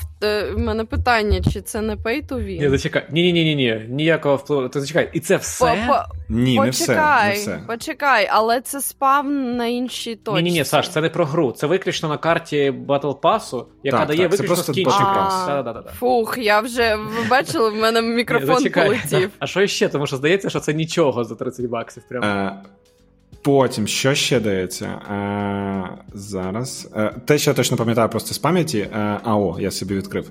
Відразу вам дається ще знову ж таки, насипається харда, угу. тобто 1100 харди. Відразу вам дається Vehicle Skin, Weapon Skin, ну тобто, коротше, скіни на зброю. Так. Да, а що... І вам дається унікальний оператор з унікальними анімаціями, типу суперкрутий, такий в золотому я не знаю, в золотій Оператор масці. Це Оператор це персонаж. Скін скін персонажа, так. Тобто навіть ну, навіть у тебе, коротше, немає ніякого як то, переваги над іншими гравцями, просто тобто, це інший скін. Тобто, по суті, що цікавого, це унікальний персонаж, плюс інші і унікальні і все. Ні, ну, все. І Те, що ти починаєш з іншої карти, якщо ти купуєш за 30 баксів цю штуку, ти вже задрот, який граєш в цю гру багато. Ти точно викачаєш весь Battle Pass. Сумнівів нуль. Блін, ну це багато. Ну е, скільки персонаж у доті, наприклад, коштує? Ну, ну це не персонажа. З персонажа ти там не купиш скін, якщо ну там скін. range цін такий, що там можна і квартиру купити за деяких. Ну, Реально? ну, звичайно. Арканних, ну, там, якщо зібратися, він ладно, про квартиру, да, окей, там... не в Києві може, але. Ціни дуже. Та ні, ну я пам'ятаю, там скіни деякі були ну, буквально тисячі, там може до 10 тисяч доларів. Супер рідкісні. Серйозно? Ну так. Аркани mm-hmm. супер рідкісні, які там з цими з незвичайні, там прокачні, там теж дофігіще. Тому... Нам пишуть, можна квартиру в Ірпені купити. Ну, коротше, коротше, що ще? Що ще так, а, дає цей Black Cell? На, Насправді це майже все. Єдине, що він дає ще додатково, так. це те, що у вас е, оператори, які будуть з'являтися в цьому сезоні, у вас буде альтернативний вигляд для них. Тобто, умовно, якщо. Е, а, ну, я зрозумів, прикольно. Е, тобто, якщо там, е, наприклад, цей сезон він вони рекламують, як якщо якщо ви грали в сюжетну частину Modern Warfare 2, то там був Алехандро і uh ця головна човіха, яка, типу, погана, як її Валенсія, Валера, щось там якось. Я зрозумів, не пам'ятаю теж. Коротше, Валерій, і... може. Валерія, ну щось таке. І вони їх додають, типу, як операторів операторів mm-hmm. в цій в цьому Pass. Тобто mm-hmm. ви якогось окремо отримаєте на початку, і когось ви отримаєте там в самому кінці прокачану його версію. Так ось, і оцей Black Cell Battle Pass, він вам дає Cell. ще один скін. Це Cell. Cell, мабуть же. Ну, Black Cell, Black Cell. Ну, Devil May Cry. Black Cell. Коротше. Е, і, і все. Насправді все. Блін, насправді так скажу, все фігня, не потріб і говно, але скіни унікальні, це класний бонус для тих, хто грає тільки в цю гру. Якби я в цю гру грав так, як колись я грав в доту, я був би зацікавлений. Угу. Але тут в чому момент? Це ж все на три місяці десь, правильно? Ну, щось таке, да. сезону. Чи менше да, навіть, ніж три місяці. Да. Тому... А що, потім скін Новий... забирають? От не знаю, до речі. Е, Як сказав один чувак на Ютубі, типу, чому він взагалі Мудрець. не купляє е, мудрець реально, чому він взагалі не купляє скіни в Call of Duty, тому що це не реально, як Вова сказав, не скіни в Доті або в Counter-Strike, які які живуть там е, роками. Тому що Call of Duty типовий лайфспен, ну тобто життєвий цикл е, цієї гри це там рік. І це умовно, нехай там буде ну півтора роки, окей. І це буде там 5 сезонів. І все. Ви просто витратили, і ці ваші скіни не переїдуть в наступну гру. Ніяк. uh Ну і тобто, і ви просто якби віддаєте. Ні, переїдуть, гроші, але щоб... за окремі 30 баксів. Е, це в кращому випадку, але, типу, в історії такого поки що не було. Так, там було умовно, що коли Warzone мержився з Вангардом та з War, ти міг в Warzone бігати зі скінами, які були, типу, з з нових частин або зі старих частин, але це ж все ну, трохи не те. Угу. Тому так, е, я тому хотів окремо це сказати, що прикольно, що знаєш, вигадують вже нові шляхи, як е, отримати ваші грошики за дуже симпотні скіни. Ну, але це звучить набагато крутіше, ніж ті бандли, які вони продають з футболістами. Ну, типу, я взагалі не викупаю чесно. Ні, ну я, так я ти ж розумію, ти футбол я... дивишся? Ні. І ну, взагалі все. його не поважаю, але. але плюсую, ну, плюсую. Ну, для мене це так дивно бігати футболістами в колоді. Ну, я ж кажу, так давайте, фут... давайте в сіті бігати. Чекай, вони не футболісти, вони там, типу, як е, військові, такі там з зброєю. Військові футболісти. Просто обличчя, як у футболістів. Ну, якихось. Е, ну, коротше, ладно. Ну і ще вийшла купа апдейтів, вийшла купа крутезних апдейтів. І в DMZ, на моєму, е, хотів сказати, нашим, в моєму улюбленому DMZ, купа дуже крутих апдейтів, як мінімум, верстаки, на яких собі обвіси ставити на пушки прямо на карті, що дуже клас. Але про них розкажемо наступного разу, тому що потрібно пограти ще. Сьогодні тільки вийшов апдейт, а навіть прочитати до кінця я не встиг. Ну і і прикольно, що можна точно сказати, що там буде новий режим того ж е, Resurgence. Ну тобто режим не новий, але буде Resurgence на великій карті, на великій верзоні. І це теж прикольно. Так, а що там у нас наступне? А, наступне, що я хотів додати, це вже така трохи застріла новина, але так як я давно з вами не спілкувався і не бачився, е, то можна ще трохи помусолити тему про Є3. І мені здається, ми про це не казали, але ну мені здається, що не казали. Буде... Ми про це не говорили. Ні. А ну ось. Ну коротше, що що тут мусовувати довго? Є3 сказала, що вони не будуть проводити Є3. Ну тобто, по факту, що мені здається, це. Не лише відміна цього року саме виставки, але це такий. Ні, вони сказали, що не будуть шукати думати над новими форматами. Це... Ну, ну так. щось люди не збираються, чи ще щось. Ну, тому що там вже останньою е, краплею було е, те, що Ubisoft пішов. А потім пішов, мені здається, Devolver, тому що я, бачив, хтось в Твіттері писав, що типу, ну якщо вже Devolver йде з Є3, то це ну, ну все. Просто типу. у тебе в один час іде у Future Game Show здоровенний, де всяких ігр потрошку, і вони не концентруються саме на якомусь, знаєш, помпезності якогось одного mm-hmm. дня, там воно розмазано, типу, як такі купа івентів.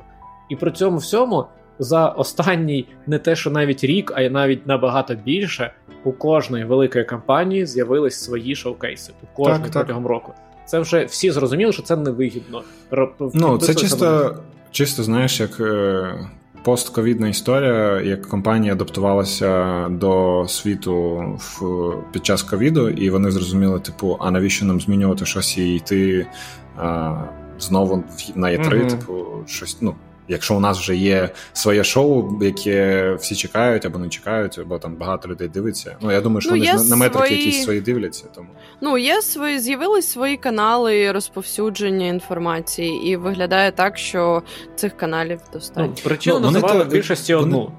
Ти не підпорядковуєшся графік своїх марк- маркетинг планів під когось. Uh-huh. У тебе uh-huh. ти розумієш, що ти гру не можеш випустити в цей час. Ти розумієш, що ти не встигаєш доплити до якогось е, певного вигляду, в якому ти хочеш її презентувати. Ти не показуєш її. Якщо ти підписуєшся на участь на E3, ти повинен підпорядковуватись вже їхньому графіку в цей день показати те, що ви домовилися. А якщо щось станеться, то не вийде. Просто що ковід, як ти правильно кажеш, він підсилив кількість ризиків і проблем, які виникали до того і раніше.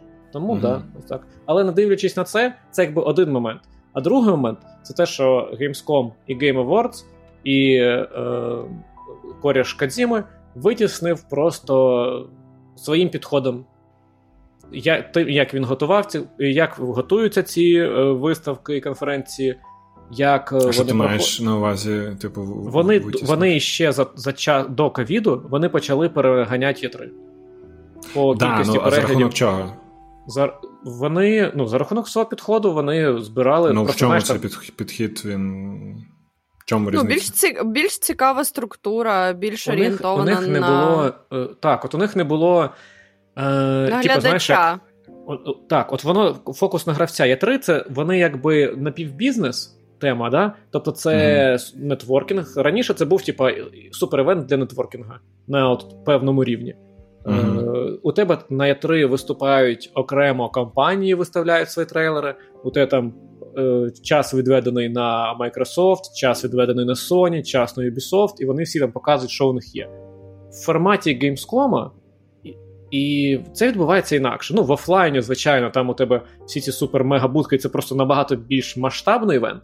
А по-друге, в форматі Gamescom це все перемішано в один геймінг-івент, який не передбачає під собою, що ось ця компанія зараз показує звітність про свою роботу за останній рік. Знаєш?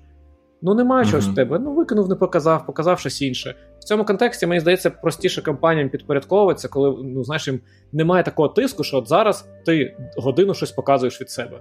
Ні, ти в потоці з купою всього іншого. Мені здається, що можливо це зіграло, але чому саме конкретно сталося, важко прям так проаналізувати. Це потрібно, знаєш, там сидіти, дивитися всі їхні е, попередні конфлікти, коли вони почали там потрошку-потрошку вириватися. Але факт є фактом, їх почали з якогось там 19-го року, якщо не помиляюсь, сильно рости кількість аудиторії, яка на них ходила, яка їх дивилась. Ось. Але не дивлячись на це, компанії все одно не сприймають ці івенти як час, коли я звітую про роботу за свій рік. Ось, розумієш? І це основна проблема, як на мене була. Угу. Бо це така, типа, звітність приходить. Це ну, вже це ніколи цікаво, не потрібно. Тому що, знаєш, я от просто як такий звичайний гравець див, дивлець а, і того, і того, я такий, типу, ну там відео ігор показують, там відео ігор показують, типу, яка різниця? Тут велика різниця в тому, що що це ще а, якби був офлайн івент, і в цьому багато суті теж було. Але я думаю, я, що. Я хочу на Gamescom.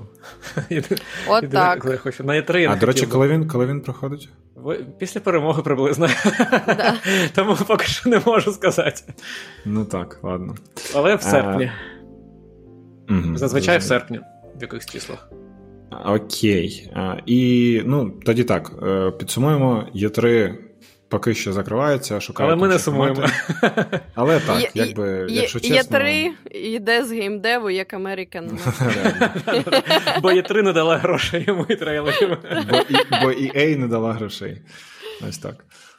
І у мене наступне до вас запитання. Мабуть, е, я не знаю, Саша, ти грала в останній Horizon другий? Ні, тому відповідь.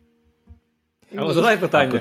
Але задаю питання. про що ми говоримо. Але, так я ж хочу спочатку дізнатися контекст. Давай я скажу, я скажу так. Ні, ні, так дай я запитання задам. Чи будемо ми грати в Horizon DLC, який називається Burning Shores? Так, обов'язково. Палаючі береги. Берега. Я обов'язково, Пуститися але, берега. Але моє, як там потрібно говорити, погасіть своє трахання, чи як воно у мене погашене вже.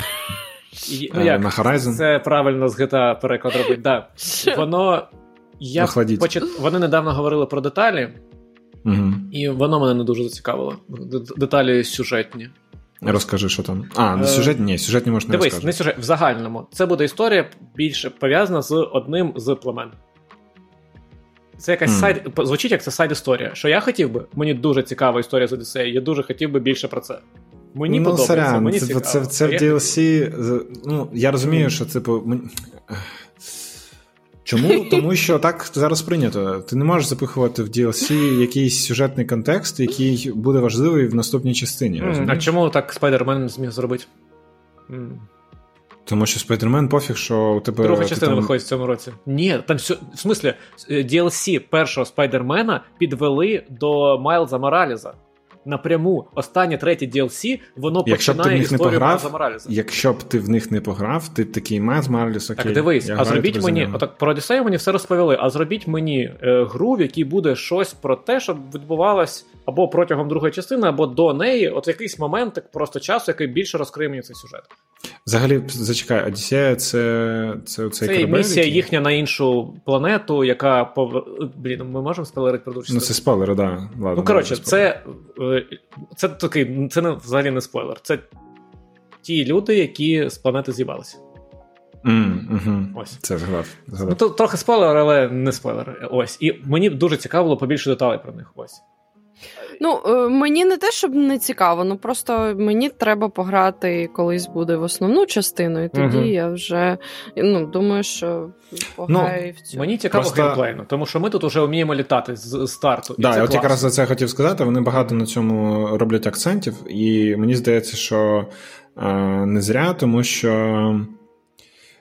Ви якраз, ну, як гравець, ви в кінці отримуєте, майже в кінці ви отримуєте цього літаючого маунта, і насправді якось маловато вам дається можливості його повикористовувати. Якщо чесно, дуже це трохи засмучує. Дуже це трохи така тема, яку я трохи, яку я не трохи, яку я штовхав в, е, про, Боже, Hogwarts Legacy, коли mm-hmm. ви просто літаєте, типу, точка А, точка Б, і типу вам похєр, що що відбувається там під вами. Ви просто прилітаєте і все. Але але все ж таки це прикольна штука була, якась знаєш, механіка не розкрилася. Тому я сподіваюся, uh-huh. що DLC, ну, по факту, DLC вони для цього існують, для того, щоб якісь нові механіки створювати, які Ну, як на мене, DLC нормально не запихувати якісь дуже важливі сюжетні шматки, а додавати, як розширювати ну не вперед, ну, а в сторону так, історії. От ну я згодна з Сергієм. Наприклад, от е, наприклад, Відьмак, да Відьмак, Одні з кращих так. DLC, які сюжетно так. офігенно круто розвивають сюжет. Ні, вони Але не розвивають сюжет. Ні, вони. Ну, вони йдуть е, вширі Дивись, всесвіту, кам'яні серця, а не в глибину. Так. Останні так. DLC це я вважаю нарешті справжнє закінчення третьої частини. Ну, бо воно сюжетно, кайф, це воно сюжетно продовжує. Про Проти... Але без нього ти теж ну, відчуваєш. Ні. історію. Чекай, а чим, чим, воно, чим воно завершується? Можна Залежить від того, як ти грав. У мене як так. завершується що ти сидиш з Єніфер, Мене сидиш також. Е, з вампіром, я не пам'ятаю, як його звати. Регіс. Со, Регісом сонечко світить. А, там, по-моєму, Тріси ще з вами тусить, якщо не помиляюсь, але можу помилятися. І ви сидите на якомусь там дворику, попиваєте вино, і у вас все класно. Але те, як ви до цього прийшли, ну я вважаю, що це от саме, по-перше, це 100% продовження. Це не якийсь сайд історія, це саме продовження. По-друге, це дуже класно, цікаво і важливо для цього всесвіту. Але це не так, знаєш, як Дивись, приклад сьогодні ще. Я буду пізніше говорити про Evil Within, але я недавно вияснив, що Evil Within DLC, як виявилось, і там mm. так багато цікавих деталей, які розширяють основну е, розширяють. Так. Але не продовжують, розумієш? в цьому Дивись, я про Одіссей говорю, що я не хочу, щоб воно продовжувало. Я хочу, щоб мені розповіли більше деталей про те, що окей, вже показали. Окей, я це я зрозумів, я згоден. Я це я зрозумів. Ну тобто, це все ж таки розширення. Просто це інше, інша, інший клан, який буде, наприклад, і ти там з ним побігаєш, і дізнаєшся історію, що о, вони там якимось іншим способом поклонялись комусь, бо ці машини їм якось ну, допомогли. Так, да, я розумію. Тобто, ну, знаєш, клас. в контексті всесвіту, і ну навіть знаєш, не всесвіту, а саме історії, яка там відбувається, всі ці племена, вони якось відчуваються взагалі неважливими. Тобто, це це крутий так. антураж і е, як це сетінг, але коли ти слух, ну, коли ти цю історію там під кінець починаєш розуміти повністю, mm-hmm. такий what the fuck, тут, тут насправді настільки глобальні штуки відбуваються, що всі ці племена це просто букашки. Типу, Коротше, мій тек поки що такий, що це можливо DLC, щоб зробити трохи більше бабок, і воно буде не супер класним в плані наративу, воно можливо буде прикольним в плані механіки. Ну і трохи для контексту. Я не грав в минуле DLC до першої частини, вона і тоді було. Е, і я такий, типу, я нічого не втратив, мені здається здається. Ну тут теж будуть Тому інші так. машини, можливо, дадуть якісь там додаткові там пастки чи ще щось, хоча тут ну, навряд чи, але машини але, точно будуть. Ну коротше, я такий, знаєш, типу, якщо ми не пограємо, я такий, я не особо засмучуся, якщо чесно. Угу. Ну, я Тому... пограю точно, мені хочеться пограти і політати, бо класна механіка, яка це не розкрила в основній частині. І е, що я хотів наступне ще розповісти, це те, що Asus представила дуже прикольну штуку, яку, яка називається Rock Ellie. І це портативний ПК, який по факту можна сказати таким а, конкурентом Steam Deck являється. Але в чому його різниця? В тому, що. По-перше, ми не знаємо ціни, і це ключовий момент, е, який потрібно е, оголосити на самому початку. Але е, в чому різниця? Він е, там він також працює на Windows 10, Windows 11, sorry, е, Е, в ньому стоїть кастомний чіп Ryzen APU від AMD. У нього 7-дюймовий дисплей 16 на 9 і Full HD якість, е, ну тобто роздільна здатність. І що цікаво, у нього частота оновлення 120 Гц. Мені здається, що ці характеристики вони набагато вищі, ніж має Steam Deck. Що прикольно, що у них е, вони ще додали в цей портативний ПК е, там спеціальний роз'єм, куди можна взагалі під'єднати зовнішню відеокарту, і ви можете такий, типу, зробити собі десктоп. Е, я не знаю навіщо, але можливо комусь це супер міні-комп це зайде. Так, тому що, до речі, у у цього. Ти прикинь, у просто Asus... ти береш 3080, а процесор буде більше. Ну, так вона реально буде більше, вона буде так. раз в дві більше. Так, так. І що цікаво, що ну, вони взагалі, якби у них давно портативні всякі штуки є, тому що я бачив, я навіть дивився собі один час там, що у них є портативні монітори.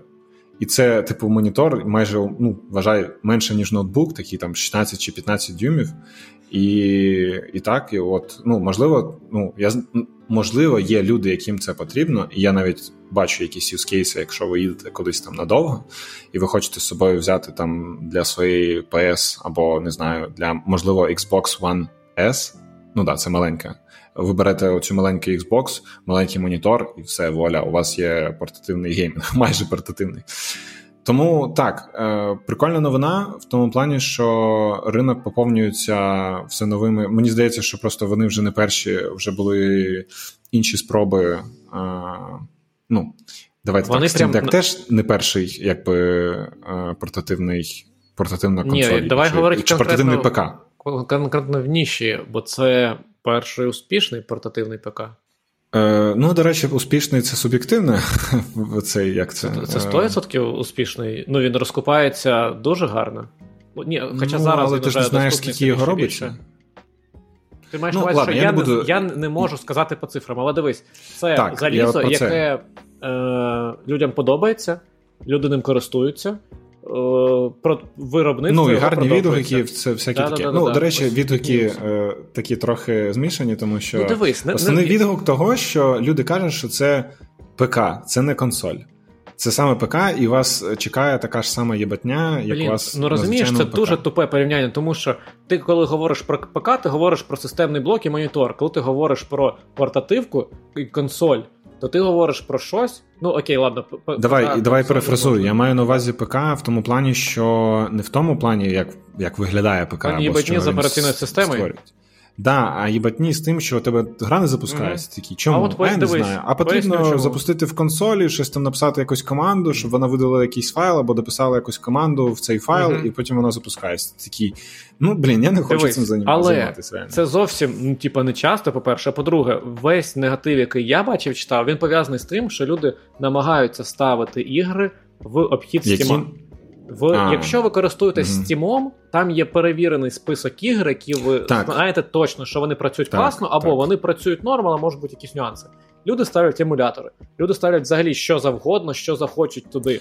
І коли воно не працює якось, ти такий, блін, да, незручно. Але ну логічно, що незручно. Ні, ну якщо так, то окей. Просто наскільки я зрозумів, що умовно, якщо ти навіть можеш запустити якусь типу неперевірену стімом, але і якби не яку не якийсь там God of War, хоча Ти він іде на піратку туди ставить без проблем будь-яку. От, Ну коротше, я до того, що е, я не я сам не користувався, тому мені важко. В цьому плані я згодний. Це ПК. Ну, Але ну, це, типа, як, це якщо ПК. з таким контекстом, так. Е, Так, тому якби. Я, якщо чесно, не ну, мені. Я не впевнений щодо цього, щодо е, конкуренції тут від Asus. Тому що все зводиться тут. Він ще віндовий, да, ти кажеш? Да, просто... Windows 11. Це виходить, що ти. Ну, просто дивись, якщо якщо вони зможуть якщо вони зможуть зробити таку ж саму ціну, як у Steam Deck...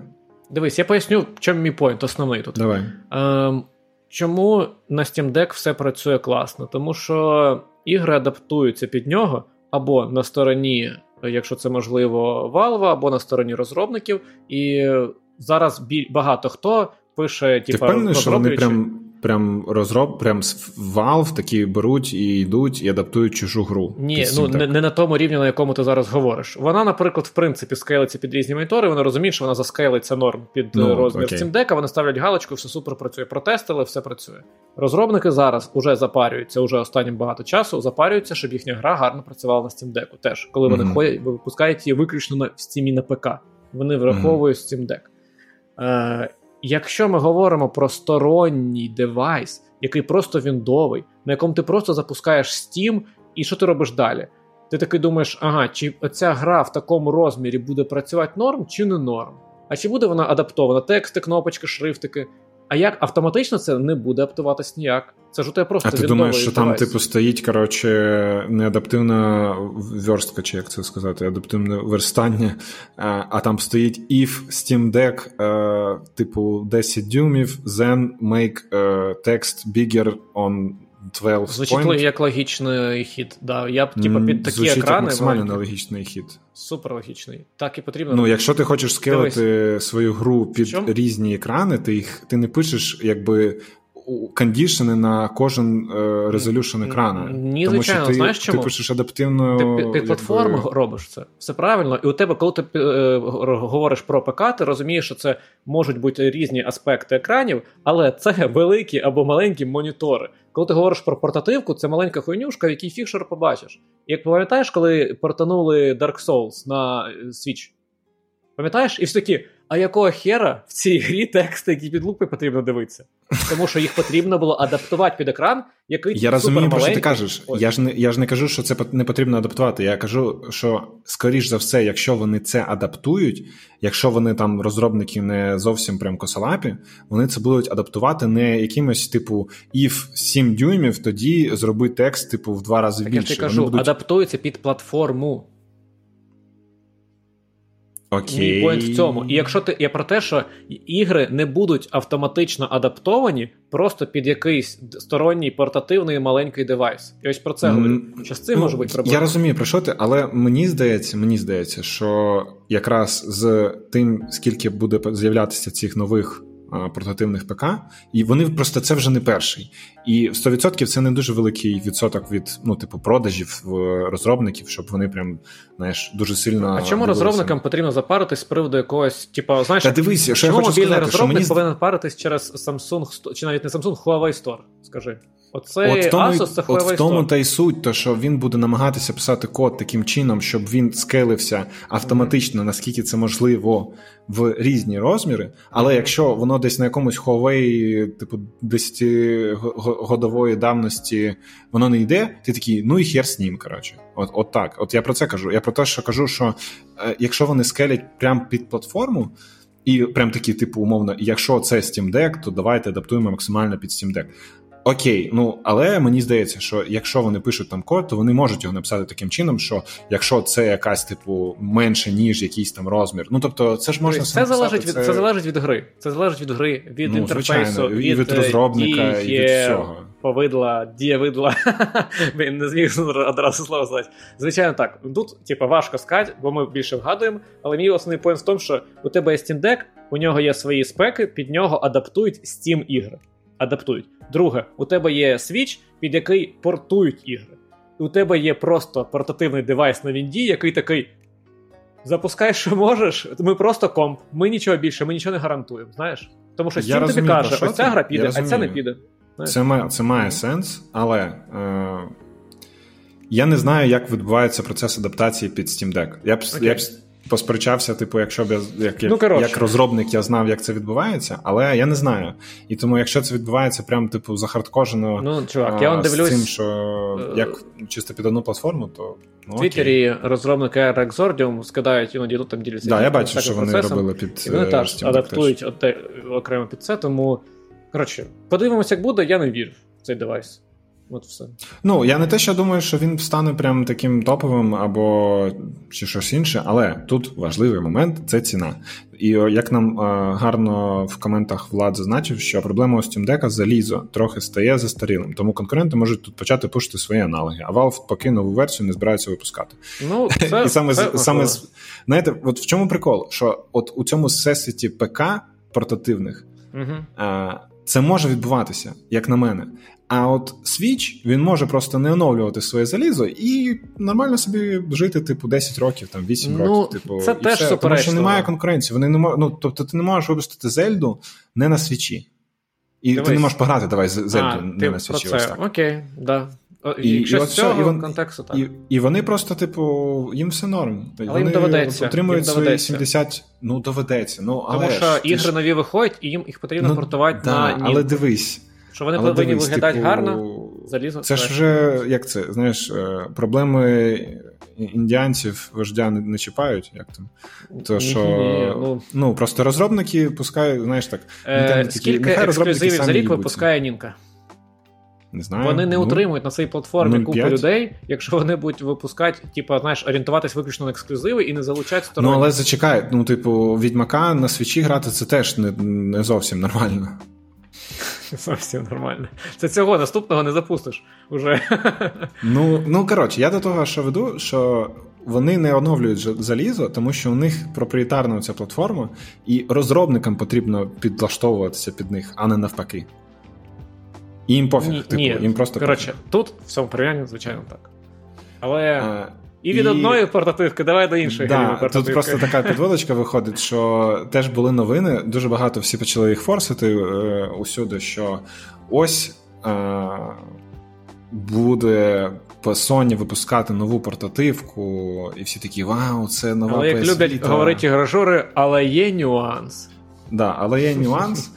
Е, Потім з'явилися додаткові новини, які вказали на те, що це буде щось дуже маленький девайс, типу 5 дюймів чи 6, 6 дюймів, тобто такий майже телефончик.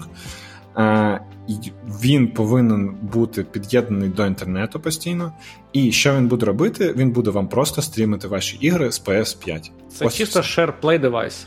Да, це просто ви ви якби залишаєте свою PS в стані спокою, ну тобто в цьому, коли вона жовтеньким е, світиться, і ви можете з будь-якого місця, де у вас є інтернет, на цьому девайсі, ви можете запустити і просто грати в свої ігри на PS5. Я все ще, все ще, скільки я не грав в ці всі клауд-геймінги і в SharePlay, я все ще не бачу за цим майбутнього, тому що Ну, це не ну, якщо якщо ви граєте в якусь там типу стратежку. Я ти казав, окей. я Wolfenstein проходив по шарплею. Це норм. Не норм компетітіви, не норм мульти. 100% не норм. Я буду, я, якщо я буду грати в шутери, мене воно буде бісить, я буду це відчувати. Я більше тобі скажу. Я я грав, я один раз пішов до баті. Просто особлива слухай, людина. Послухай, послухай. Ну, я да, я... Бачиш, там мі- мікрочастинки якісь. Дивись, я прийшов, коротше, у мене у баті вдома стоїть PS4. На який він грає. І Там є прив'язаний мій аккаунт. У мене вдома стоїть PS5. Я коли прийшов до нього, я такий: о, а якщо зайду свого, свого ну, на свій аккаунт, типу з PS4, і там автоматично якимось чином, не знаю, з'явилася кнопка типу Share Play на PS5. Я такий, о, а що, якщо я запущу, що зараз буде взагалі? Типу, воно запуститься чи ні? Воно запустилося прямо з моєї консолі. І я там перед тим, як прийти до нього, я грав в Assassin's Creed Valhalla. І я запустив Valhalla, і, по-перше, вона ну, вона виглядає. Там 4К телевізор, типу 55 дюймів, а вона наче виглядає типу в 720p, і вона розсипається просто на пікселі. І затримка, ну вона відчутна. Тобто, якщо в, які, в якийсь Dark Souls, ти вже не пограєш, якщо чесно. Ну тобто, я розумію, що це до, досить вузький спектр ігор, типу там, не знаю, Call of Duty, якихось там е, компетитив шутерів Дивись, і всякого такого. Давай так, просто ліміт в 30 але... FPS із е, 700, по дефолту, швидше за все, 720p у тебе є, звичайно. Але і не і просто що? ліміт в 30 FPS, це це ще й ділей, який вас який накладується тим, що ну. Інтернет, ну, коротше, дивись, це не має сенсу пов'язувати подовго про це говорити, тому що у тебе був негативний досвід, у мене був позитивний досвід, і це вказує на те, що є ігри, ну, які тобто, ти хочеш сказати, що, що і от якщо б була б Ой, якщо у тебе була б можливість, типу, от, от просто тобі б дали безкоштовно цю портативку, яка я б її продав. Окей. І питання не в тому. Ми обговоримо технологію, а сам девайс. Типа, ось, якщо говорити про сам девайс, е, як на мене, нафіг не потрібна фігня. Чому? Тому що будь-який девайс це і так є девайс для SharePlay. Тому що у тебе SharePlay може на телефоні працювати, на планшеті, на компі, будь-де де ти ставиш застосунок для SharePlay. Е, Ось на, це, оце дійсно гарний point. На порталі Push Square, е, який пише в, про Sony і сонівські ігри, провели опитування. Серед, А це знову ж таки, це портал, на якому сидять задроти, чи не задроти, окей, люди, які багато грають і в темі, тому що не просто пересічний гравець, да? як е, і не дуже цікавиться. Там лише там 25% людей сказали, що вони користуються шерплеєм. 25% з всіх.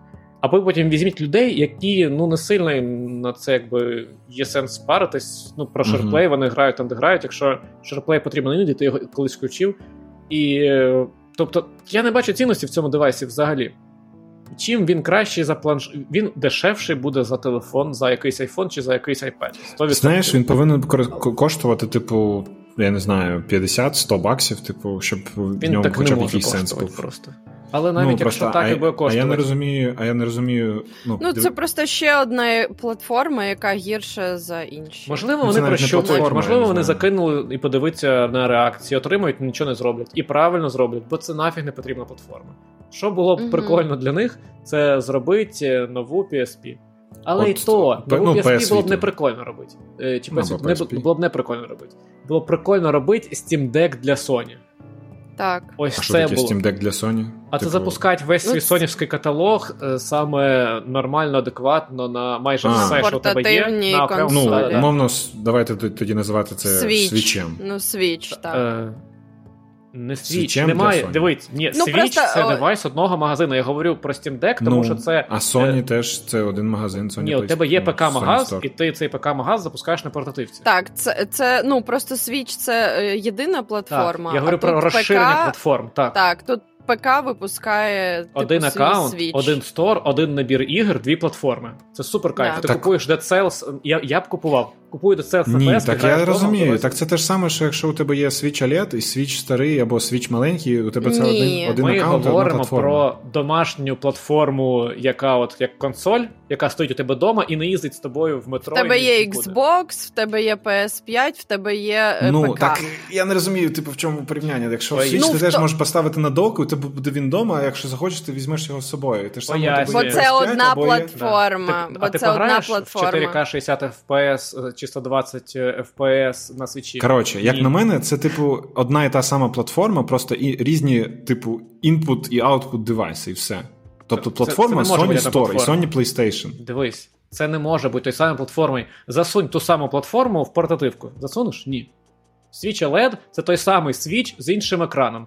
З чимось Так. може мінорно Хорошо, той тобто самий. ти хочеш, щоб запускалися це PS4 всі ігри Pro. з Sony? Більшість. Ну, так а в чим це відрізняється? Господи. В смислі, чим це відрізняється? Всім. От дивись, Сергій, скажи, чим, чим відрізняється е, PS5 від PS4 і PS4 Pro? Чим? Тим, що це зовсім що у них, різні консолі. у них різні стори. Я про це кажу. Ні, ти не який можеш... нафіг різний стор? Ти на PS4 Ладно, на PS5 хорошо, PS3 і. PS4, давай так. Ні, не давай. Мій приклад PS4, PS4 Pro. Ось це OLED, е, Switch і Switch OLED. Ось це. Ну, це і, наступна і це одна генерація того саме. самого. І це Я- одна платформа. Так, а я говорю Ну. про PS5 і окремий девайс, який не буде PS5 Pro, консоль, яку ти поставив вдома. Я говорю, як у тебе є домашній ПК з Steam, і у тебе є портативка з Steam. Два супер різних девайси, розумієш? Тобто в тебе є один Але, стор, коротше, ну, для мене це одна і та сама різних... платформа, тому що граєш ти в я Steam. здаюсь. Я, знаєш, I'm, I'm Мені- giving up on you. Мені, мені Ну, потрібна мене це ша- шапочка. Ти купляєш Шапочка в одному з фольги. сторі і граєш Ні. на двох девайсах, і все. Почек... Ні, Це почекай. одна це платформа Sony. Ось. Що для для, тебе це платформа платформа? Sony. Що таке для тебе платформа? Платформа це там, де ти. От це сукупність стору та девайсів. Там, на де я стою, граєш. площина, на якій я стою. Мій дім, моя платформа. Коротше, для- Платформа мене, це, це, одна місце. платформа. Коротше, ладно. Платформа це місце, е, звідки У нас є сьогодні відходить. цікавіші теми, тому пропоную ну, тут не зупинятись сильно. Але. Коротше, да, якщо про цей девайс, як на мене, безпант нафіг не потрібно. Для шерплея є купа всього іншого. Ось так. Мгм. Якщо. А, а, ну, я ж так розумію, що тобі теж так само, правильно Сергій, здається? Ну ні, я типа, якщо б це була б реальна портативка типу Steam Deck, тобто саме смішне, що я з тобою погоджуюся, щоб Будь ласка, не, не продовжуйте. Я, мене серце болить. Так ні, я ну, коротше, я їбав, не хочу з вами. Все, і знаєш, що і в цьому випадку я радий. Погнали далі. Давай, давайте реально Давайте. погодимось, що платформа це те, звідки поїзд відходить. Давайте. Все. Це три і чотири четверті, чи скільки Да. ти? Один три Так. четверті, не знаю скільки. Я з Гаррі Поттері не сильний. Окей. І, і, і, знаєш, і в Гаррі Поттері, і в дробах я не дуже сильний. Е, Окей, наступ... Але Сергій, тобі доведеться говорити. Тому що, Саша, ти ж не пограла в Resident Evil 4. Це я тепер Блін. в, в отрицанні. Сергій пішов створювати нову платформу, яка буде ну, прям дійсно новою. Я пішов гуглити, що таке платформа. Коротше, далі ми хотіли поговорити про е, Resident Evil 4 ремейк, про свіжий реліз, який вийшов, всім подобається, всі радіють, всі кайфують. І Саш, ти не грала правильно в нього? Я ще ні. Ми з Сергієм пограли трохи, але не пройшли. Сергій, ти ж не пройшов. Ні, На я якій не пройшов. платформі я... Сергій ти грав на першій чи другій? Все, я відмовляюся. Другий випуск підряд Сергій притягує до себе якийсь такий трохи булінг. Ім'я. Це не другий, мені здається. Я просто почав на нього реагувати тепер. Коротше, е, вийшов цей ремейк, який всім подобається. І от е, я пройшов 4 розділи, здається, їх всього там штук 16, якщо не помиляюсь. І що я можу сказати? Виглядає кайф. Виглядає, от як виглядала друга, другий ремейк порівняно з оригіналом, так і тут виглядає кайфово дуже. Видно, що багато чого вони взяли також з Resident Evil Village, де в чому анімації схожі, е... візуальні ефекти. Але от перше, на що я звернув увагу, хоча, блін, це було тупо про це думати, але я подумав, що вони, типа, змінять локацію для цієї гри, і це буде не Іспанія, а це буде те, типа, містечко, як в Resident Evil Village, щоб його більше, там, знаєте, сполучити. Але насправді це Іспанія, як було там раніше. Можливо, там по сюжету далі будуть більше натяки на те, що там якісь одні ті самі люди з цим всім пов'язані, що швидше, швидше за все таки буде. Але ну, це такий мінорний момент. Насправді грається класно, виглядає класно. І це от е, перша гра ну, на PS5. програється, до речі, класно, у мене є коментарі. Окей, окей. Я хочу сказати про вигляд лише те, що для мене це перша гра на PS5, в якій мені класно, комфортно грати в режимі якості, тобто на 30 FPS в максимальній якості в 4К.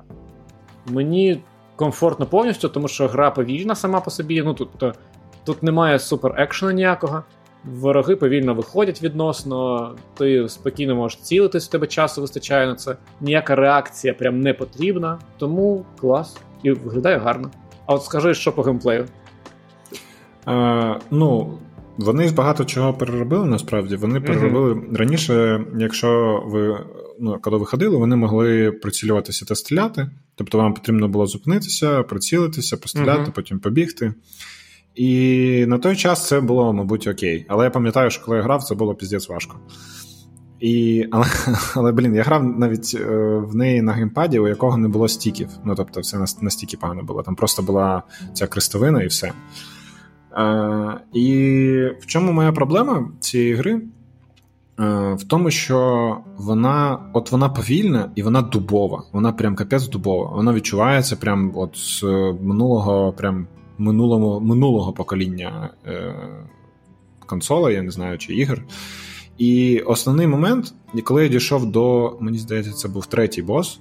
Е, Не буду спойлерити, чи можна спойлерити, це вже стара. Сом? Ну, коротше. Е, Ні, не Сом. Сом це перший бос. Е, Ого, як ти далеко дійшов. Ну, це, трохи ні, Сом дійшов. це не перший, це в третьому розділі, мені здається, Сом у мене був. А хто був в першому тоді? Я не пам'ятаю вже. А хто? Ну, нікого ну, там не Та було. опиши, ну це стара гра. Коротше, там був там був, типу, такий чувак, бородатий, старий. Е, Він як титан з другої частини, який за тобою, типу, бігав, і ти потрібно було в нього від нього. Ну, це чисто катсценки такі умовні. І там в одному місці, там, де все загорається, там будівля загорається, вам потрібно битися з ним. І і от чому проблема? А, і ще, до речі, є вороги теж. Вони, як звичайні вороги, на рівні можуть зустрітися. Це такі чуваки з головою бика і з великою кувалою. А, так, так, так. І от чому Мінотаври? проблема? Ну, вони, типу. Да, насправді, так. Ну, мінотаври з ногами ж не людини. Мінотаври ж з ногами бика а, ну. теж. А, у да? них руки. А, ну, мені здається, що мінотавр у нього Можливо, голова бика, да. тіло людини і ноги Можливо. теж бика. Ну, Але може придумаю. Коротше, і в чому прикол? У вас е, з керування, що у вас є? У вас є, типу, можете бігати. Ну, то ви, ви просто... І, і ноги, і етітюд козла. Це у вас сьогодні такий. Коротше, Ми мінотаври. І він, і він такий мінотавр стоїть на платформі. да. І чекає, коли у нього поїзд І чекає, коли Сергій його Коротше, е, що я хотів сказати? Е, До речі, я знаєте, що про платформу подумав? Я подумав, що е, для мене платформа, платформа, от умовно, е, коли ігри можуть запускатися з одного стору на, на типу, однаково, тобто, коли немає переходу, як було від PS3 до PS4. Оце для мене одна платформа.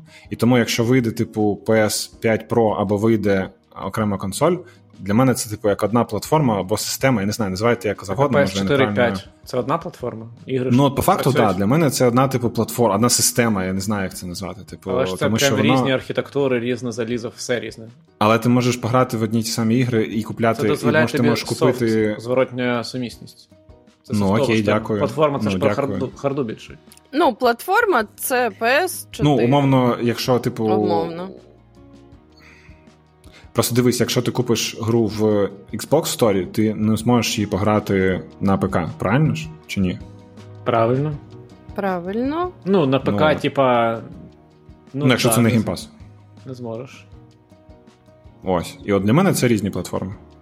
Ну, Логічно? слава Богу. А, ну, не, ну дивись, е, вся суть в тому, що платформа це залізо. Це різ... Ну окей, ладно, ми можемо, якщо зараз упоротися в філософію розуміння слів, ну, я розумію, д- давай, давай так. Я відкрив Вікіпедію, і тут пишуть, що платформа що... це комбінація апаратного та програмного забезпечення. Тобто це, це не лише софт і не лише харда. Так, так, так. В комбінації. Так у тебе на PS5 теж софт інший, як і харда інша.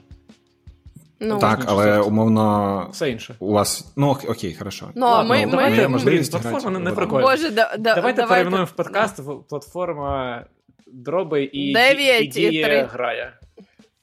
Е, платформа ранній доступ. Коротше, е, і в чому в, які у вас є можливості керування своїм персонажем в Resident Evil? Ви можете ходити, ви можете бігти. І стріляти? Все. Ну, стріляти. Ну, я маю саме як пересування. Окей. І в чому проблема у мене велика в цій грі? Тому що у вас немає е, можливості ухилятися. У вас з'являється лише контекстна можливість ухилятися, коли для цього є спеціальний ну, як, mm момент. Ну, Якщо QTE, умовно типу. цей. Е, ну, ну це навіть не QTE, але нехай буде QTE. Ну, немає такої механіки. Ну, і... ну, немає такої механіки. Да, ну, це І це, якби... наче якби норм. Але мене це напрягло, от мене це дуже сильно напрягло, от на саме на цьому босі, тому що там є місця, коли я такий окей, я вже бачу, що він починає на мене атакувати. Я хочу натиснути якусь кнопку, а у мене немає можливості натиснути. Тобто я повинен був півчаса тому зрозуміти, що він готовить атаку, і мені потрібно було перебігти. Тобто, е, і Ну, коротше, А от прям от... побігти в момент, коли він замахується замість ворота, це не працює? Не встигаєш, от тупо не встигаєш. Ну, можливо, я неправильно там граю. Там в тому ти прикол, що у нього є атаки, які певні, які з'являються цей QTE, тобто uh ти можеш ухилитися від них. І є атаки, коли ти можеш е, заблокувати їх ножем. uh Е, теж типу, А, До речі, да, да, да. Ну це ну, це як парирування, типу. Ну да, да, але теж воно ж ну, як іконка з'являється, і ти такий, типу, окей, натискай. Айтеми а, серйозно? теж а, роз... а без іконки не можна, вибач, Саш? Без іконки не можна це зробити? Ні, ні. У тебе, от коли ти коли ти просто натискаєш R1, то він просто як все і стоїть. Типу. А якщо Айтеми... з'являється іконка, то тоді можна. Окей. Теж розбиваються. Ну, якби якщо ти використовуєш ніж там кілька разів, да, то да, він. Ну, ніж, ну, не для не для Його... парирувань, не для блокування, а для. Для блокування різання. теж. А, серйозно? Для блокування? Да, я один раз зробив і більше не використовував, не потрібно. Ну, у другому різику теж так було. Так, так, так. Чому, І от що мені не подобається, що мені не вистачає якоїсь жвавості в тому плані, що я такий, я можу, я бачу, що він нападає, і я хочу, блядь, відкатитися, але я не можу це зробити, тому що в мене немає оцього контекстного увороту mm-hmm. чомусь. От чомусь на саме на цю атаку розробники подумали, що ти повинен просто бігти. І все. В якомусь різику ти повинен... було? Я не знаю, я ж не так, я наприклад, не даже багато. Ну, в останній, а в останній від першої типу... особи, тому там це неможливо. Да, і там, типу, там такого немає. А тут прям цього хочеться, і я прям, знаєш, такий. uh Я прям помираю не через те, що я не встигаю, або я не розумію атаку. Я просто, типу, не розумію, як її, типу, як гра хоче, щоб я в неї грав. І от мені це якась, типу, от от саме на цьому босі, от це прям відчулося. Mm-hmm. І коли ти просто бігаєш поміж е, ну, якби, звичайних мобів, там такого якби, ну, майже немає, тому що ти майже всі атаки можеш відбити ножем, якби ухилятися від там пострілів, е, там арбалетів, теж просто якби, Ну, перебіжками це, да. Так. І і ось оце у мене такі в, ціл, в цілому враження, типу, від керування, що воно трохи застаріло. Так, вони його новили, що ти хоча б не фіксований стоїш, коли прицілюєшся і стріляєш. Дякую на цьому. Але от трохи така дубовість є і прив'язаність. Тобто Спригнути можеш лише там, там, де це прив'язано до до певних точок, там е, застрибнути, перестрибнути. Ні, ну це умовності, які цілком логічні, тут і да, воно інакше норм. не повинно бути насправді. Це це норм, але от я жу, от мене мені от uh лише оцей момент з перекатами і хоча б якимось ухилянням дефолтним, uh от мені цього прям не вистачило. Мені от в тему застарілих механік чи застарілого геймдизайну, от я б одне додав, і це мені так найбільше. От Мені ця гра подобається, як вона виглядає. Ну, мені вона норм грається, мені поки що не так далеко дійшов. Мені вона не відчувається от саме в управлінні застаріло сильно, але вона мені в дизайні е, енкаунтерів і локацій застаріла. Тому що це ж. Е, Якщо ви не грали в Resident Evil 4 і зараз от ви не дивитеся, не слідкуєте за цим, то фактично структура гри у вас складається з такий корелуп у вас складається з трьох елементів ви по кишки по лінійному рівню заходите в арену. На арені вам потрібно винести всіх ворогів. Після цього ви можете спокійно їх залутати, зібрати там квест-айтеми або якісь коштовності, ключі, повідкривати якісь там таємні mm-hmm. моментики. І далі зайти в кишку, подивитись катсцени, по кишки пройти в нову арену, і далі ви це все повторюєте. Е, Звичайно, можна це іноді можна це робити потрошку, але зазвичай вороги вас чують, ви починаєте стріляти, вони починають збігатися, і вже з півкарти на вас біжать. Е, біжуть. І ось цей ось геймплей постійно повторюється. Ар- кишка, арена постріляли, арена полутали. І так далі. так далі, так далі. Угу. Плюс ця гра додає можливість вам назад ходити, тому що ви іноді знаходите ключі, які можна потім зав'язати назад повернутися. І я ще не дійшов до тих моментів, які мені е, дозволять іще з кимось він тут бігати, щоб залізти іще в нові місця. І мені ось ця формула здається застарілою для цієї гри, тому що це просто не дуже цікаво зараз. Бо ти приходиш в локу, і ти знаєш такий, окей, зараз буду стріляти в купу ворогів. І це не додає нічого прикольного мені. Знаєш, тут не стелс тут не дуже тут неможливий стелс, стелс прям в класичному розумінні, тому що у тебе, по-перше, ножів не вистачить, ти їх не назбираєш. Mm-hmm. Mm-hmm. Для того, щоб всіх по стелсу вбити. По-друге, вороги розставлені таким чином, що ти максимум можеш там парочку по стелсу вбити, далі вони тебе спалять. Дуже часто вороги тебе палять прямо на вході в платформу, починають кидати в тебе якісь там динаміти чи ще щось, і mm-hmm. тобі вже потрібно стріляти, перевертати увагу інших і так далі. і так далі. Тому ось мені оця, цей королуп цей не дуже подобається тут. Не те, щоб він погано відчувався, він просто нуднуватий. Ось мені так якось. Мені насправді, типу, норм. От За рахунок того, що достатньо багато екшену, достатньо багато ворогів, у тебе багато зброї, і у тебе є різноманітність того, як ти з ними якби. Е, як це? Як, як ти вбиваєш? Взаєм... Ну, взаємодієш, як ти їх вбиваєш, так? Блін, а... я хожу з пістолетом, стріляю в голову, роблю хедшоти, їх вбиваю. І ногою добиваю. Просто, типу, мені подобається, що мовно, це такий, знаєш, трохи Last of Us стайл, коли постріляв по ногам, він спіткнувся, підійшов, ти його, або якщо у тебе є ніж, ти його відразу прирізав, або uh-huh. якщо ти просто без ножа, або просто немає, типу, QTE цього. Ти просто б'єш його з ноги, там задіваєш когось ще, потім їх там не знаю, заганяєш в якусь там місце, кидаєш там гранату. Ну тобто мені якась норм. А, Так, зброя зброя різ... ну, достатньо різноманітна, але по факту вона все ну, це не Dead Space, коротше, коли вона прям сильно змінює механіки. Да. Ну але відчувається вона по-різному. Ну це прикольно. Ні, ну да, да. І Просто тут ще що... варіативність в тому, що ти можеш її купувати окремо, яку ти хочеш продавати стару. Тобі навіть цей підказку там дає торговець, да, каже: да, да, Чувак, в цій грі ти можеш продавати пушки, це нормально. Продай те, що не користуєшся, купуєш щось новеньке. І mm-hmm. ну, прикольно, прикольно. Ну, коротше, мені мені воно відчувається норм, і мені воно, я навіть так скажу, воно мені відчувається краще, ніж Resident Evil 2 ремейк. Вона 100% динамічніша, через що вона тобі подобається. Да, Було більше да, скоріш за все. Ну, тобто, тому Мені... що от, mm-hmm. друга частина чомусь, ну. Вона мені не знаю, чомусь. Ну, бо вона набагато повільніша, вона більш пазлова. Вона більш пазл, більш сурвайвал, ну, а тут да, більш екшен. Да. Блін, на середній складності І тут набоїв мільярд просто. Блін, ну мені друга частина, вона якась така класична, правильна. Да. Взагалі, Друг... вона... От, ні, як Resident Evil, типу, як класичності, то так, 100%. І Але друга... я ж, типу... І вона стильна, що капець. Да. І, і, ну, А тут ти приходиш, тут Леон, і він такий чисто: Я Альфа.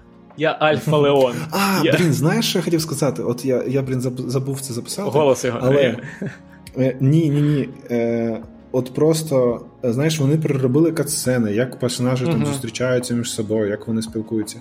Але мені мене таке враження, що вони не переробили, блін, діалоги, або вони спеціально залишили їх такими ж крінчовими, типу, як вони були там скільки 15 років тому. Знаєш, на кожну якусь, е, якусь ситуацію. Оцей Леон Дебільний жарт. якось дебільна жарт да, да, да, відпустити. Я такий, блядь, та ти з'їбав, просто завалив, ну, типу реально. Таку хуйню несеш. Ну, просто. Він, ну, він альфа смі... і ну, пацанський цитатник у нього під рукою. так. Ну, реально, це знаєш, оце, оцей час, коли коли вона виходила, воно uh-huh. на той момент, можливо, було прикольно, типу, такий uh-huh. е, жарти, типу, аля.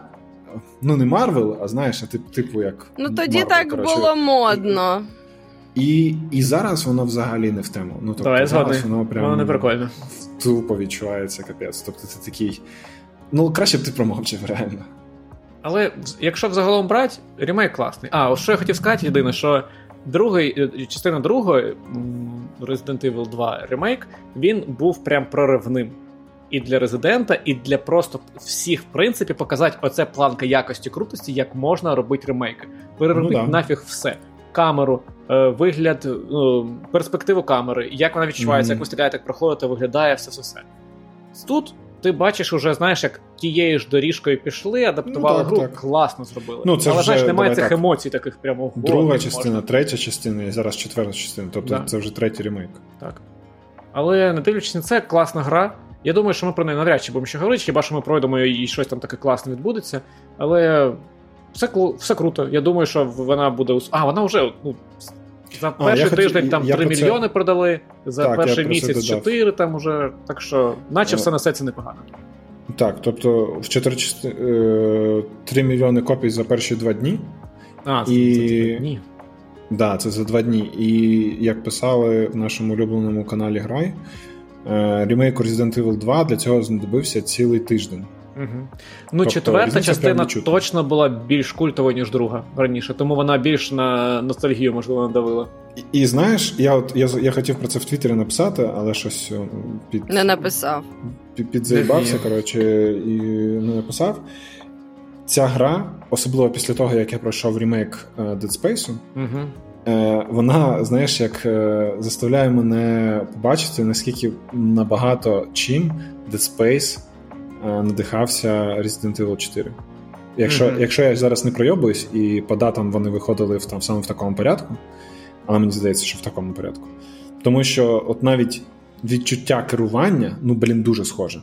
От чомусь в мене така, от я, я от коли грав, у мене от така думка з'явилася, що це що е, ти за рахунок, коли граєш Resident 4, ти розумієш, наскільки Dead Space це прям як його хтось називав, типу, Resident 4, Resident Evil 4 в космосі, і от тепер ти розумієш, чому чому так казали. Тому що я був занадто малий, щоб це оцінити, коли вони якби виходили в свій час, а от на ремейках uh-huh. це прям дуже видно.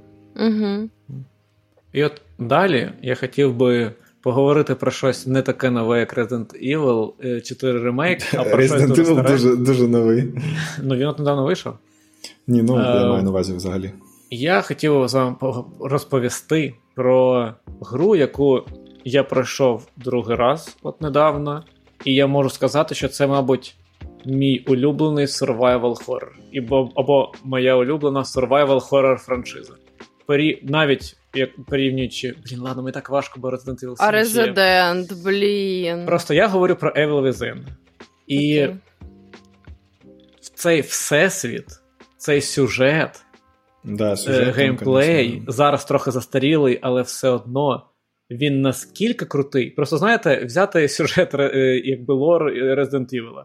У вас все зводиться до того, що придумали вірус, почали заражатися, потім з'явились погані, потім хороші. Потім якийсь інший доктор, професор в якомусь іншому місті, частині світу зробив нові експерименти, з'явились mm-hmm. люди, якось інакше заразились, і у вас кожна частина це про щось стається з вірусом, і ви його намагаєтесь ну, да, знайти да. противірус або щось подібне.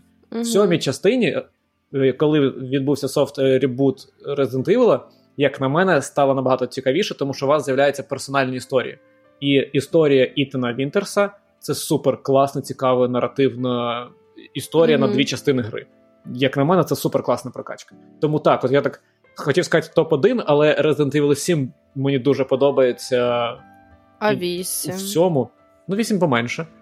Але вона теж дуже класна. Але та Саш, я знаю про твої е, леді Дімитреску фетіші, але ні.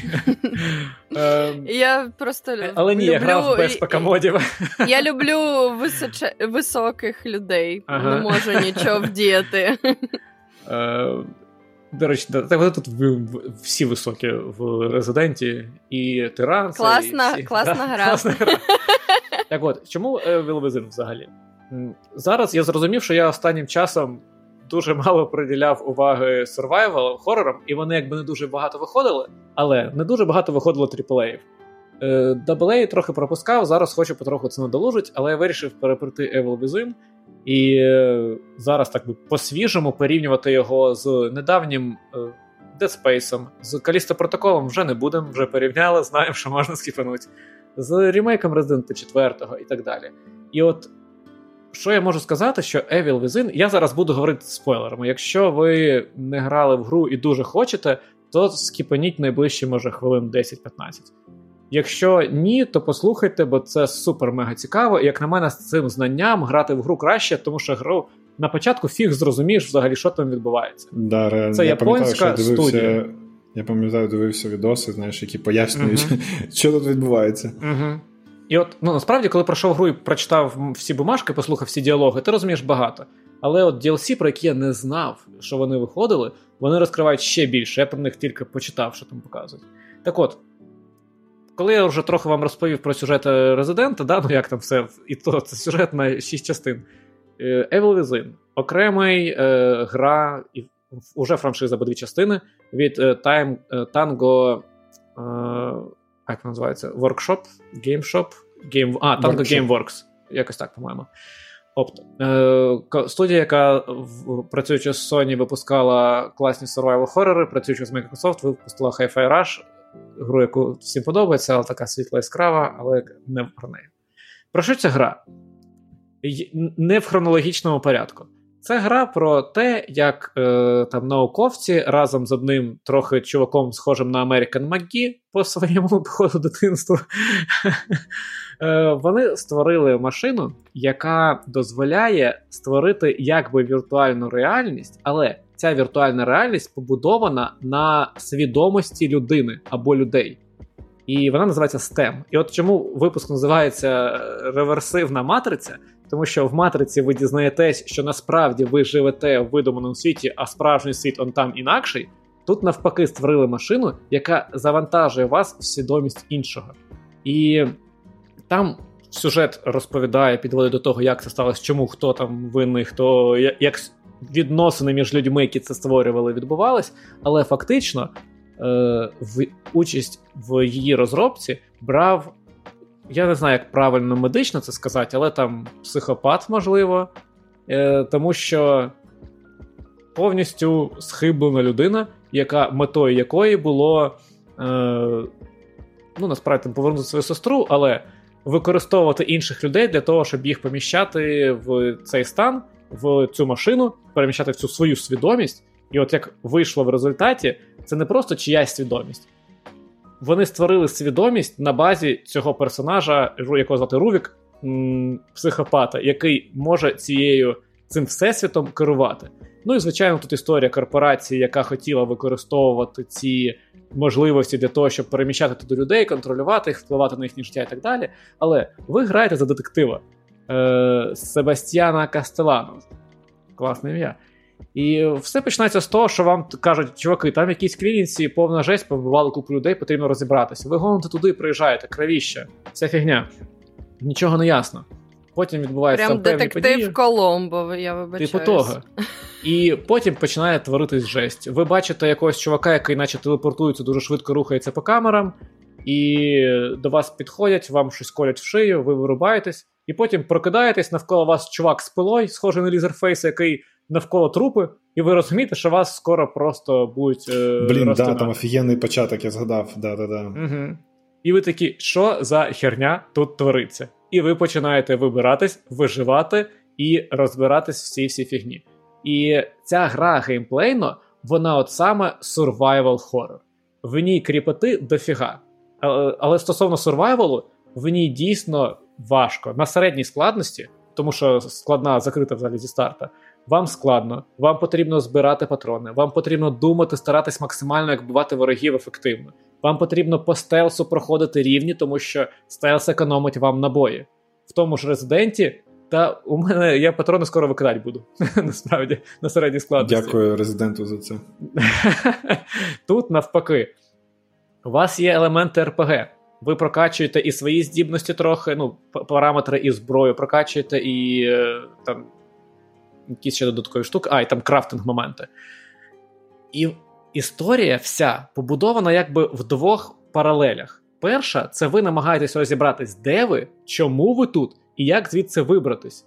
Е, Бо там в історію вплетений ще один чувак, за якого ви типа, хочете врятувати його, плюс своїх напарників. Ви в чотирьох чи в трьох, по-моєму, прибули сюди. Паралельна історія. Е, кожного разу біля сейфпойнтів ви знаходите листи з минулого з історії е, головного персонажа. І ви дізнаєтесь про його стосунки, про те, як в нього зав'язали стосунки сімейні, про те, як народилась дитина, про те, що з цією дитиною сталося і як сталося, про те, як е, ці стосунки руйнувались. І потім виявляється, що його історія починає дуже сильно переплітатись з основною історією того, що відбувається в цій грі. Е, І не дивлячись на те, що з одного боку ви просто рухаєтесь по сюжету для того, щоб вибрати звідси і врятуватись, як би. Але ви стикаєтесь з купою подій, які потроху вам розкривають персонажів і те, що з ними сталося. І ви дізнаєтесь історію персонажа цього Рувіка, який е, в свідомості, кого ви перебуваєте. А він, нагадаю, може транс... єдиний може трансформувати цю реальність. Якщо ви помираєте в ній, ви помираєте в реальності. Ну таке, тут теж матриця привіт. Матриця, так. І додатково, в чому весь кайф для мене прям максимальний, чого все-таки немає ні в Резиденті, ні в Silent Hill, ні в Alan Wake, ну ніде. Це оцей стилістично метафоричний кайф. Тому що в цій грі, коли ви є сейфпойнти, в, тобто не такий хаб ваш, ви туди потрапляєте, коли знаходите дзеркало. Підходячи до нього, воно розбивається, ви переміщуєтесь в іншу зону. І ось це, цей хаб, він якби є свідомістю вашої всередині чужої свідомості, в яку ви закриваєтесь, в якій безпечно, в якій ви можете зробити себе сильнішим, перемічаючись mm-hmm. туди назад. Ну, У прикольно. вас монстри, mm-hmm. в які в цій грі і локації, вони всі пов'язані з якби захисними механі... механізмами свідомості цього Рувіка, на базі якої вони створені. У вас, наприклад, ворог є цей який супер кайфовий чувак, е, кіпер в у якого сейф замість голови, з такий з величезною якимсь молотком ходить і вас їбошить. Е, Він і рівень, на якому він, якраз він весь так метафорично вам і розповідає, і натякає на все, що пов'язано з способами закриватися в собі, не допускати того, щоб хтось там про тебе щось дізнавався, або ти з ким щось ділився. І в контексті цього розповідається історія. Е, важливим, наприклад, в цій грі є елемент з сестрою Рувіка цього, яка фактично призвела ну, її смерть, не буду розповідати вже яка, призвела до того, що з ним взагалі сталося. І вона є одним з монстром тих, який для нього якусь роль відіграє. От всі ці частинки вони наскільки склеєні в одне єдине ціле, що кожен елемент в цій грі, який ти бачиш, він щось значить, і він якось м- впливає, підкріплює цей і цю історію, і якби.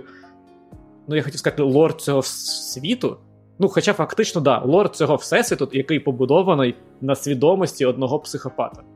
І ось це зав'язується в супер цікаву історію. Тут цікаво читати кожну записочку, цікаво зустрічати кожного ворога, тому що він щось то значить. І от знаючи, що відбувається далі в другій частині, і знаючи, як закінчилась перша, щоб зараз не розтягувати цю історію ще дофіга е, хвилин чи годин. На це не сказати, хук там залишається, але якщо не викупати, то ти його і не викупиш. Але ці обидві гри, обидві дві частини сюжетно супер кайф. Геймплейно перша частина застаріла трохи. Не дивлячись на те, що грати в неї норм можна, взагалі без проблем, але вона відчувається застарілою, важкувато там рухатись. От, ну, mm-hmm. коротше, всі проблеми старих ігор. Друга покраще. Але от в такому, знаєш, та комплексі цих кайфів я не знаю жодної гри. Це, звичайно, справа смаку 100%. Але всі ці моменти з свідомістю, з мозком і так далі, от такий момент просто. Там є пазл, в якому тобі потрібно взяти якісь там, як називаються, функції, екстракти, не знаю, з мозку, коротше, для того, щоб відкрити двері. Ну, типу того. І ти приходиш в місце, де цей мозок є. І тобі потрібно взяти е, цю пробу якусь з конкретної ділянки мозку. І що прикольно було? Ну, для мене знову ж таки, бо я цікавився нейробіологією, ходив на лекції, бла бла бла. Що цікавого е, для вас, а для мене дуже дофіга. І Чому ти приходиш, це? і ми з такі, тобою разом. І ходили. ми з тобою теж ходили, так.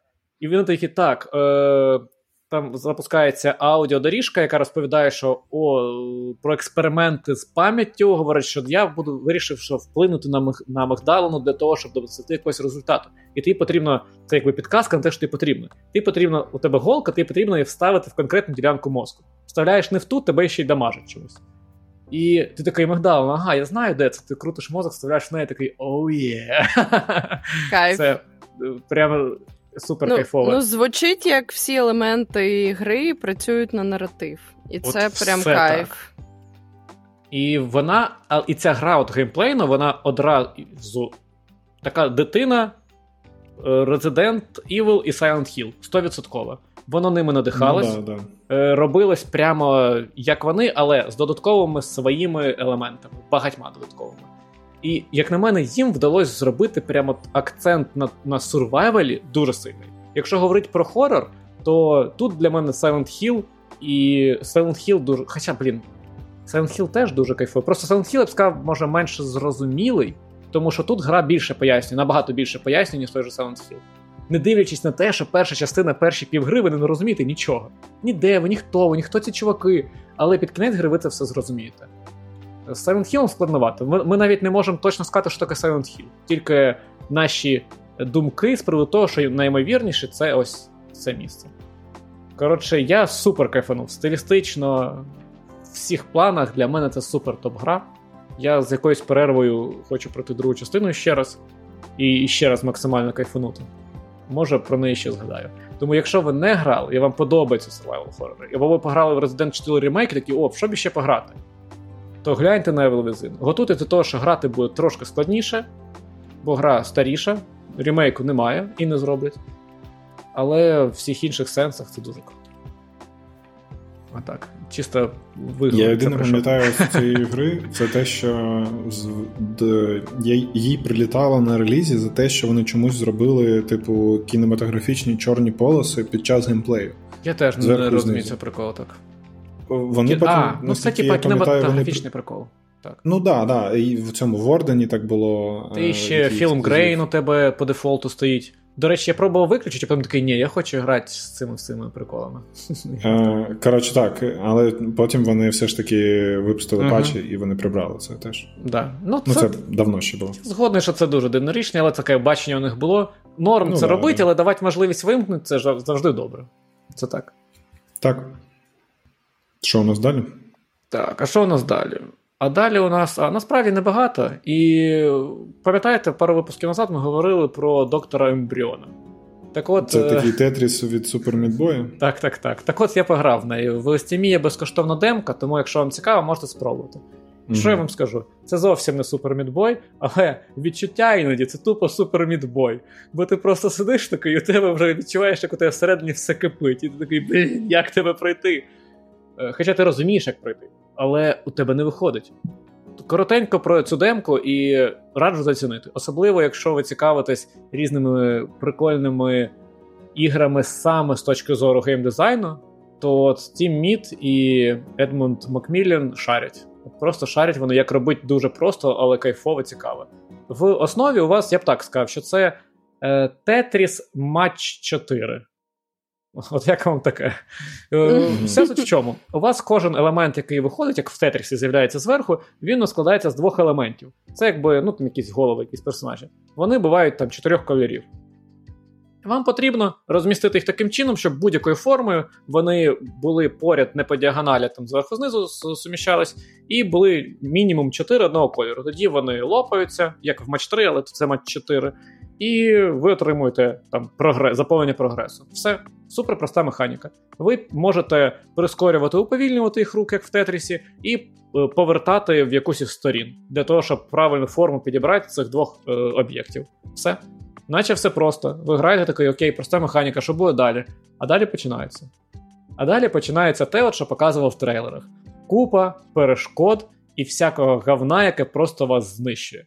З'являються там спочатку якісь леза, які просто ріжуть, наприклад, ці об'єкти, які ви рухаєте. І якщо вони вас порізали, ви починаєте заново. Прогрес скидається. Додаються потім левели, які складаються з декількох етапів. І на кожному етапі прогресу додається нове ускладнення.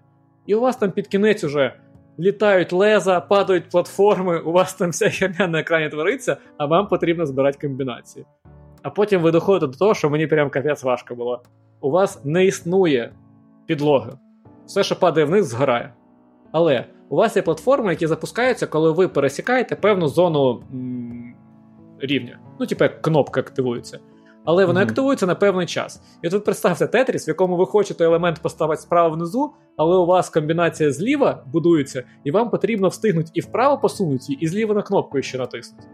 І ви у вас починається супердинамічний геймплей, в якому вам потрібно виходить новий елемент, ви такі, куди його поставити, якою стороною поставити, встигнуть натиснути кнопки, не попасти під леза, які під цей час рухаються, і поставити в правильне його місце.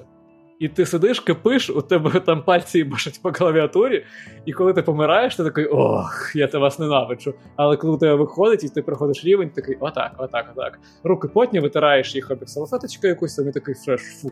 Можливо, можна новий рівень спробувати. Як на мене, супер цікава гра. От саме за рахунок комбінацій цих перешкод. Я б сказав, що це дуже цікавий проект з точки зору от саме того, як можна невеликими командами робити дуже класні проекти. Е, беручи просту механіку, поєднуючи, урізноманітнюючи її якимось чином, поєднуючи з іншою, але в основі мати супер просту механіку. Ну бо погодьтесь, тетріс з двох елементів, але різних кольорів це супер просто. Угу. Збирати комбінації з чотирьох, які лопаються, це супер просто. А все інше це додаткові механіки, які створюються навколо вже основної. І прям кайфовий приклад. Тому раджу зацінити, тим більше демка безкоштовна. І в демку там можна пограти нормально, залипнути, викупити цю гру. Е, там, окрім демки, Каже, там дофіга рівнів, я не пам'ятаю. Там показано в грі, скільки там світів буде, в кожному дофіга рівнів, і ще рівні з босами. Не знаю, що це таке. Я демку всю не пройшов. Я її чисто зацінив, от, і що для того, щоб зрозуміти, що це, гра кайф, мені мені сподобалось. Чи захочу я це купувати? Думаю, да. Чи захочу я, чи зможу я її пройти? Дуже не впевнений. Бо в певний час, як з супермідбоєм, мені здається, я здамся. Бо просто вже почну горіти і не зможу себе стримувати. І, і останнє, останнє, що я хотів би поділитися з враженнями з вами про фільм Підземелі дракони, який До речі, вийшов. Мені цікаво реально про нього. Так, мені теж я не дивилась, але хотіла. Отже, що я хотів вам розповісти? Я подивився фільм Підземелі і дракони. Е, Не там, не пам'ятаю, як він точно називається, щось про вора.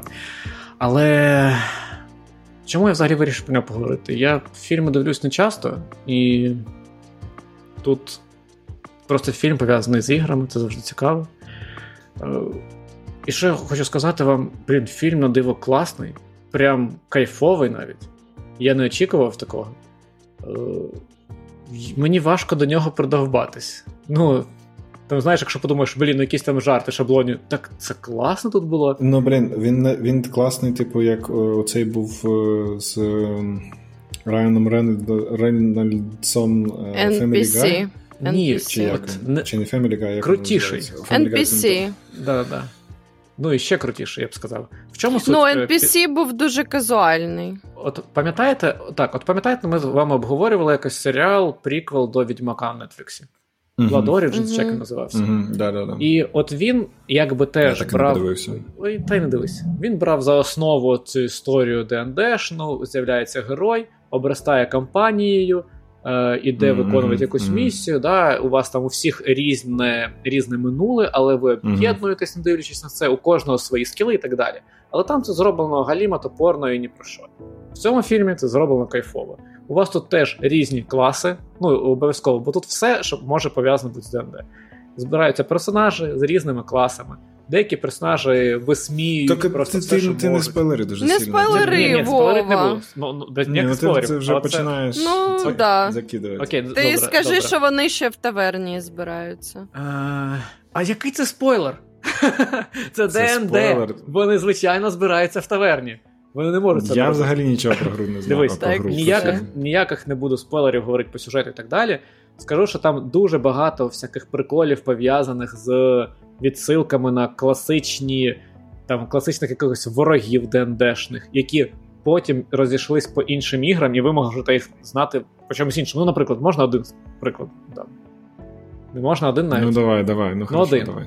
Ну, коротше, от, наприклад, скриня, яка нападає при її відкритті. Да? Мімік, Мгм. сундук Так, мімік. От, наприклад, можна таке побачити в багатьох іграх, в тих же Dark Souls, правильно? Мгм. Але це ДНДшна тема. І коли там це стається, це такий вау, клас. І таких моментів там купа. І купа таких моментів. Там ще є моменти, яких не було ніде більше. Бо вони тут супер доречні були. Сама історія, щоб без спойлерів. Ну, коротше, знаєте, як пригода з квестами і сайт-квестами. Ось так. Ну, І це воно прям на цьому кліше. живе. Воно Да. по- це повинно бути правильне кліше, яке висміює саме це кліше. І при тому, що знаєш, воно не все висміює. Деякі штуки воно висміює. От тому що той фільм, про який ви говорили про NPC, то там в більшості випадків це саме висміювання. Воно не зле, воно зовсім не зле. Але все одно це угари на тему. Тут ні, да це просто класно лягає в саму історію, ця структура дендешної пригоди. І мені сподобались тут і актори, і персонажі, яких вони грають, і сама історія. Воно, звичайно, в чомусь може бути наївно, і так знаєш, типа наперед зрозуміло, що з цього може вийти. Блін, ну Але ДНД це героїчне фентезі, яким Мгм. ще воно повинно бути. І Воно от і, ти є сказала наївне. героїчне, і там от це в деяких моментах виводиться прям на максимум. Коротше, у мене супер позитивні враження Клас. від нього. Я навіть не знаю, що сказати, щоб не заспойлерити, бо щоб вам не сказав, таверна. Та все, все, все, годі. Я Коротше, дуже раджу подивитись, навіть якщо ви не шарите по ДНД, вам потрібно розуміти, що ДНД в основі мільйона ігор, в які ви точно грали, і ви Мгм. точно побачите там багато зрозумілого, знайомого для себе, навіть з інших ігор. Це просто Я за це якраз хотів спитати, тому що я не так багато в ДНД грав, тому А грав це взагалі? прикольно. Ну, Divinity Да, теж, е, ну, ні, я мав на увазі, звичайно, класичну ДНД, а не Based on. М. Ну, Ну, типа, в рольову гру, а не в комп'ютерну. Ну, да, да. А, клас. Ми на роботі колись збирались. м круто, круто. Ну, це Ну, таке було, знаєш, звичайно, воно там, знаєш, таке дитяче, коротше, але щось намагається. це все одно. Ну, добре. Коротше, ви подивитесь, тоді може щось і все додасте, а так не буду продовжувати. Дуже раджу. Сходіть, подивіться, класний фільм. Угу. І Окей. на цьому ми тоді будемо закінчувати. Наші теми закінчилися, залишились тільки поради. Тож давайте Да. по ним. Я дуже швидко додам дві поради. Е, одна порада це порада, типу, як відоса і самого каналу, тому що канал називається Том Скотт, просто це ім'я чувака, і він Як не знімає від. Він не знімає відоси на якусь одну тему, він знімає просто. Ну, мені таке враження, що він знімає про все, що йому цікаво. І це може не дуже прям прода- продава, продає мою цю пораду, щоб ви пішли і подивилися. Але, от, наприклад, те, що я хочу порадити, це прикольна штука. У нього достатньо короткі відоси. Якщо тема, типу, невелика, то він її не буде мусолити там 10 хвилин, як ютубери всі роблять. І от нам хочу відос, який порадити, це про те, що. е, Якщо ви чули, в Японії є такі штуки, як е, паркування велосипедів. І це паркування підземне. Тобто, коли ви просто підходите до такої будочки, ставите там свій велосипед, і його забирає такий механізм, коротше, і все, і дає, дає вам талончик просто. І потім ви приходите з цим талончиком до цього самого місця, скануєте, і вам повертається велосипед. Як воно все працює там ну, в- всередині, знаєш, ніхто не знає. І в чому прикол, що він домовився з компанією, яка розробляє ці паркувальні місця, щоб він заліз всередину. І зсередини, типу, дивився, як це працює. Е, Прикольно. І більше того, ця компанія вона розробляє, е, вона почала розробляти не тільки для велосипедів паркувальні місця, а ще й для машин. І їх там, типу, шість штук по Японії зараз існуючих, які реально прям працюють.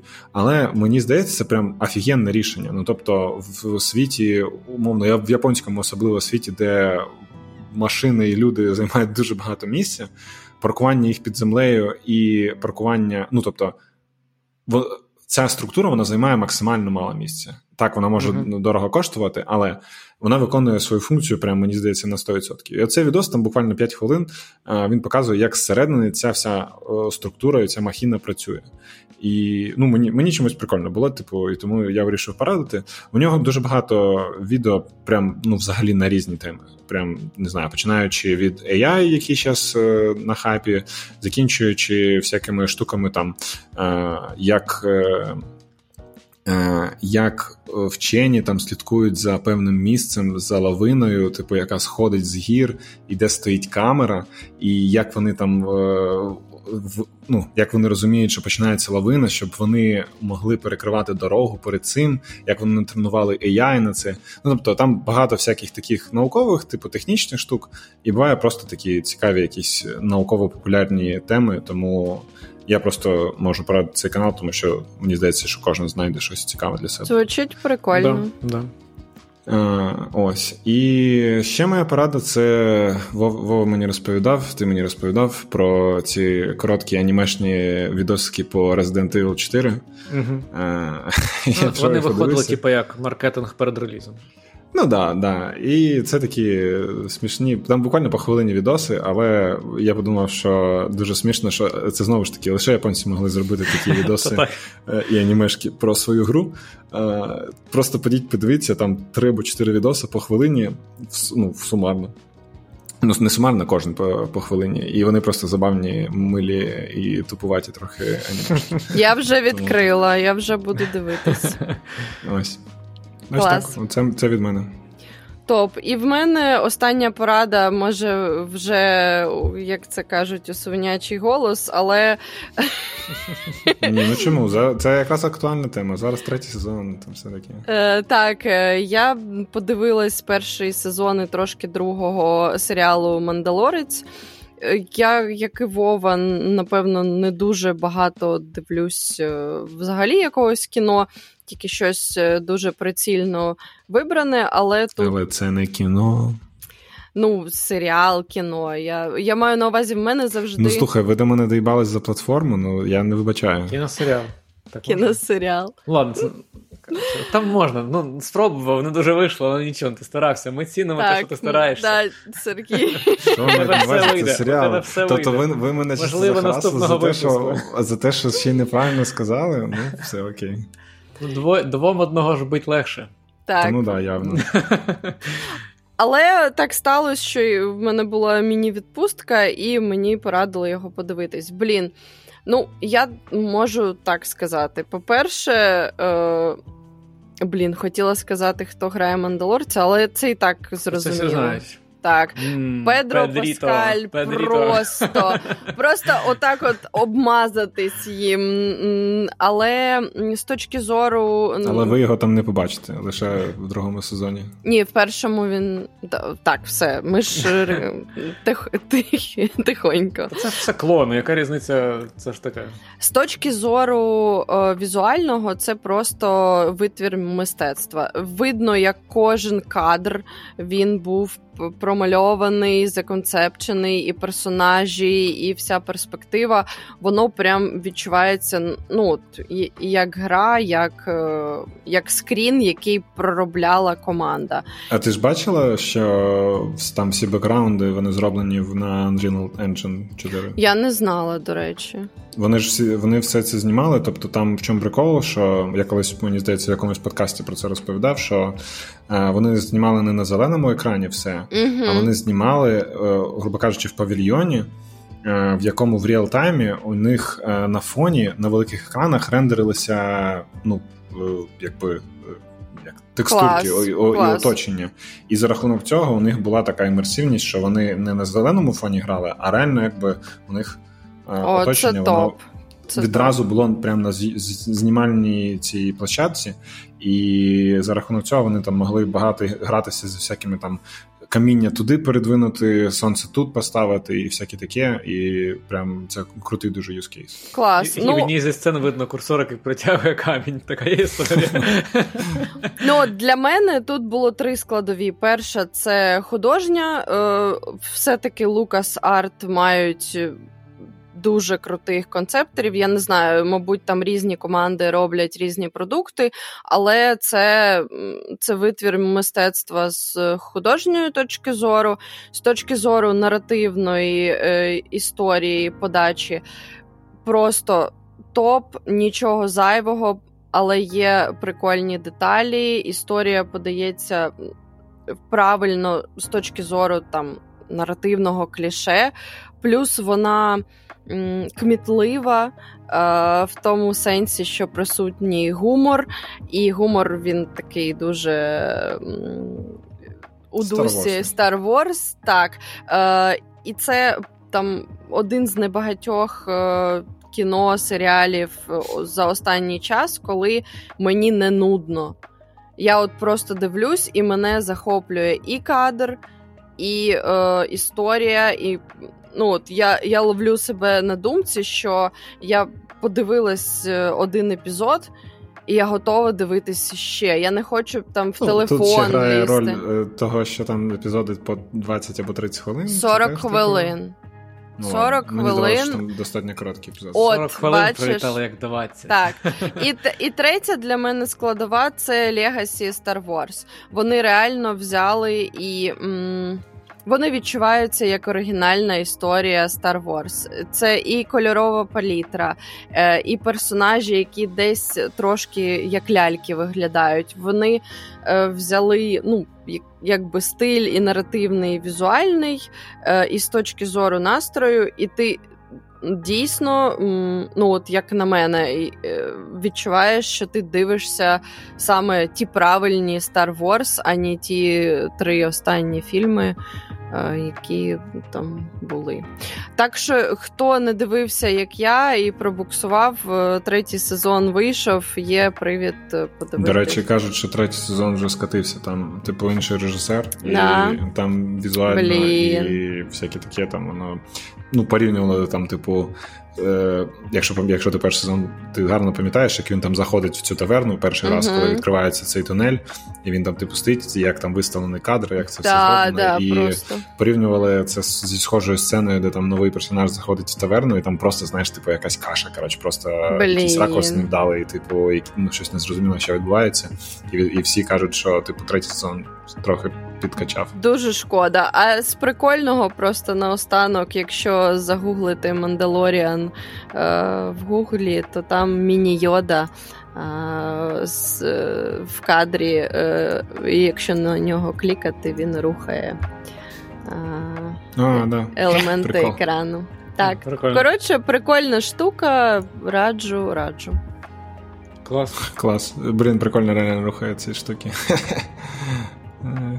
Що ж, такий от у нас був випуск, ключові теги, платформа, діє, видло і. Довгограй. Довгограй. Дякую, що слухали, дякую, що прийшли до нас на стрім. Ставте нам лайки, ставте нам зірочки на застосунках для подкастів. На всіх платформах. Нам буде дуже приємно. Так. І на цьому будемо закінчувати. Тому ще раз вам дякую. Дякую, Саша Сергій. І побачимось і почуємось з вами наступного разу. Всім пока. Так, дякую. Дякую всім. Дякую вам. Пока-пока.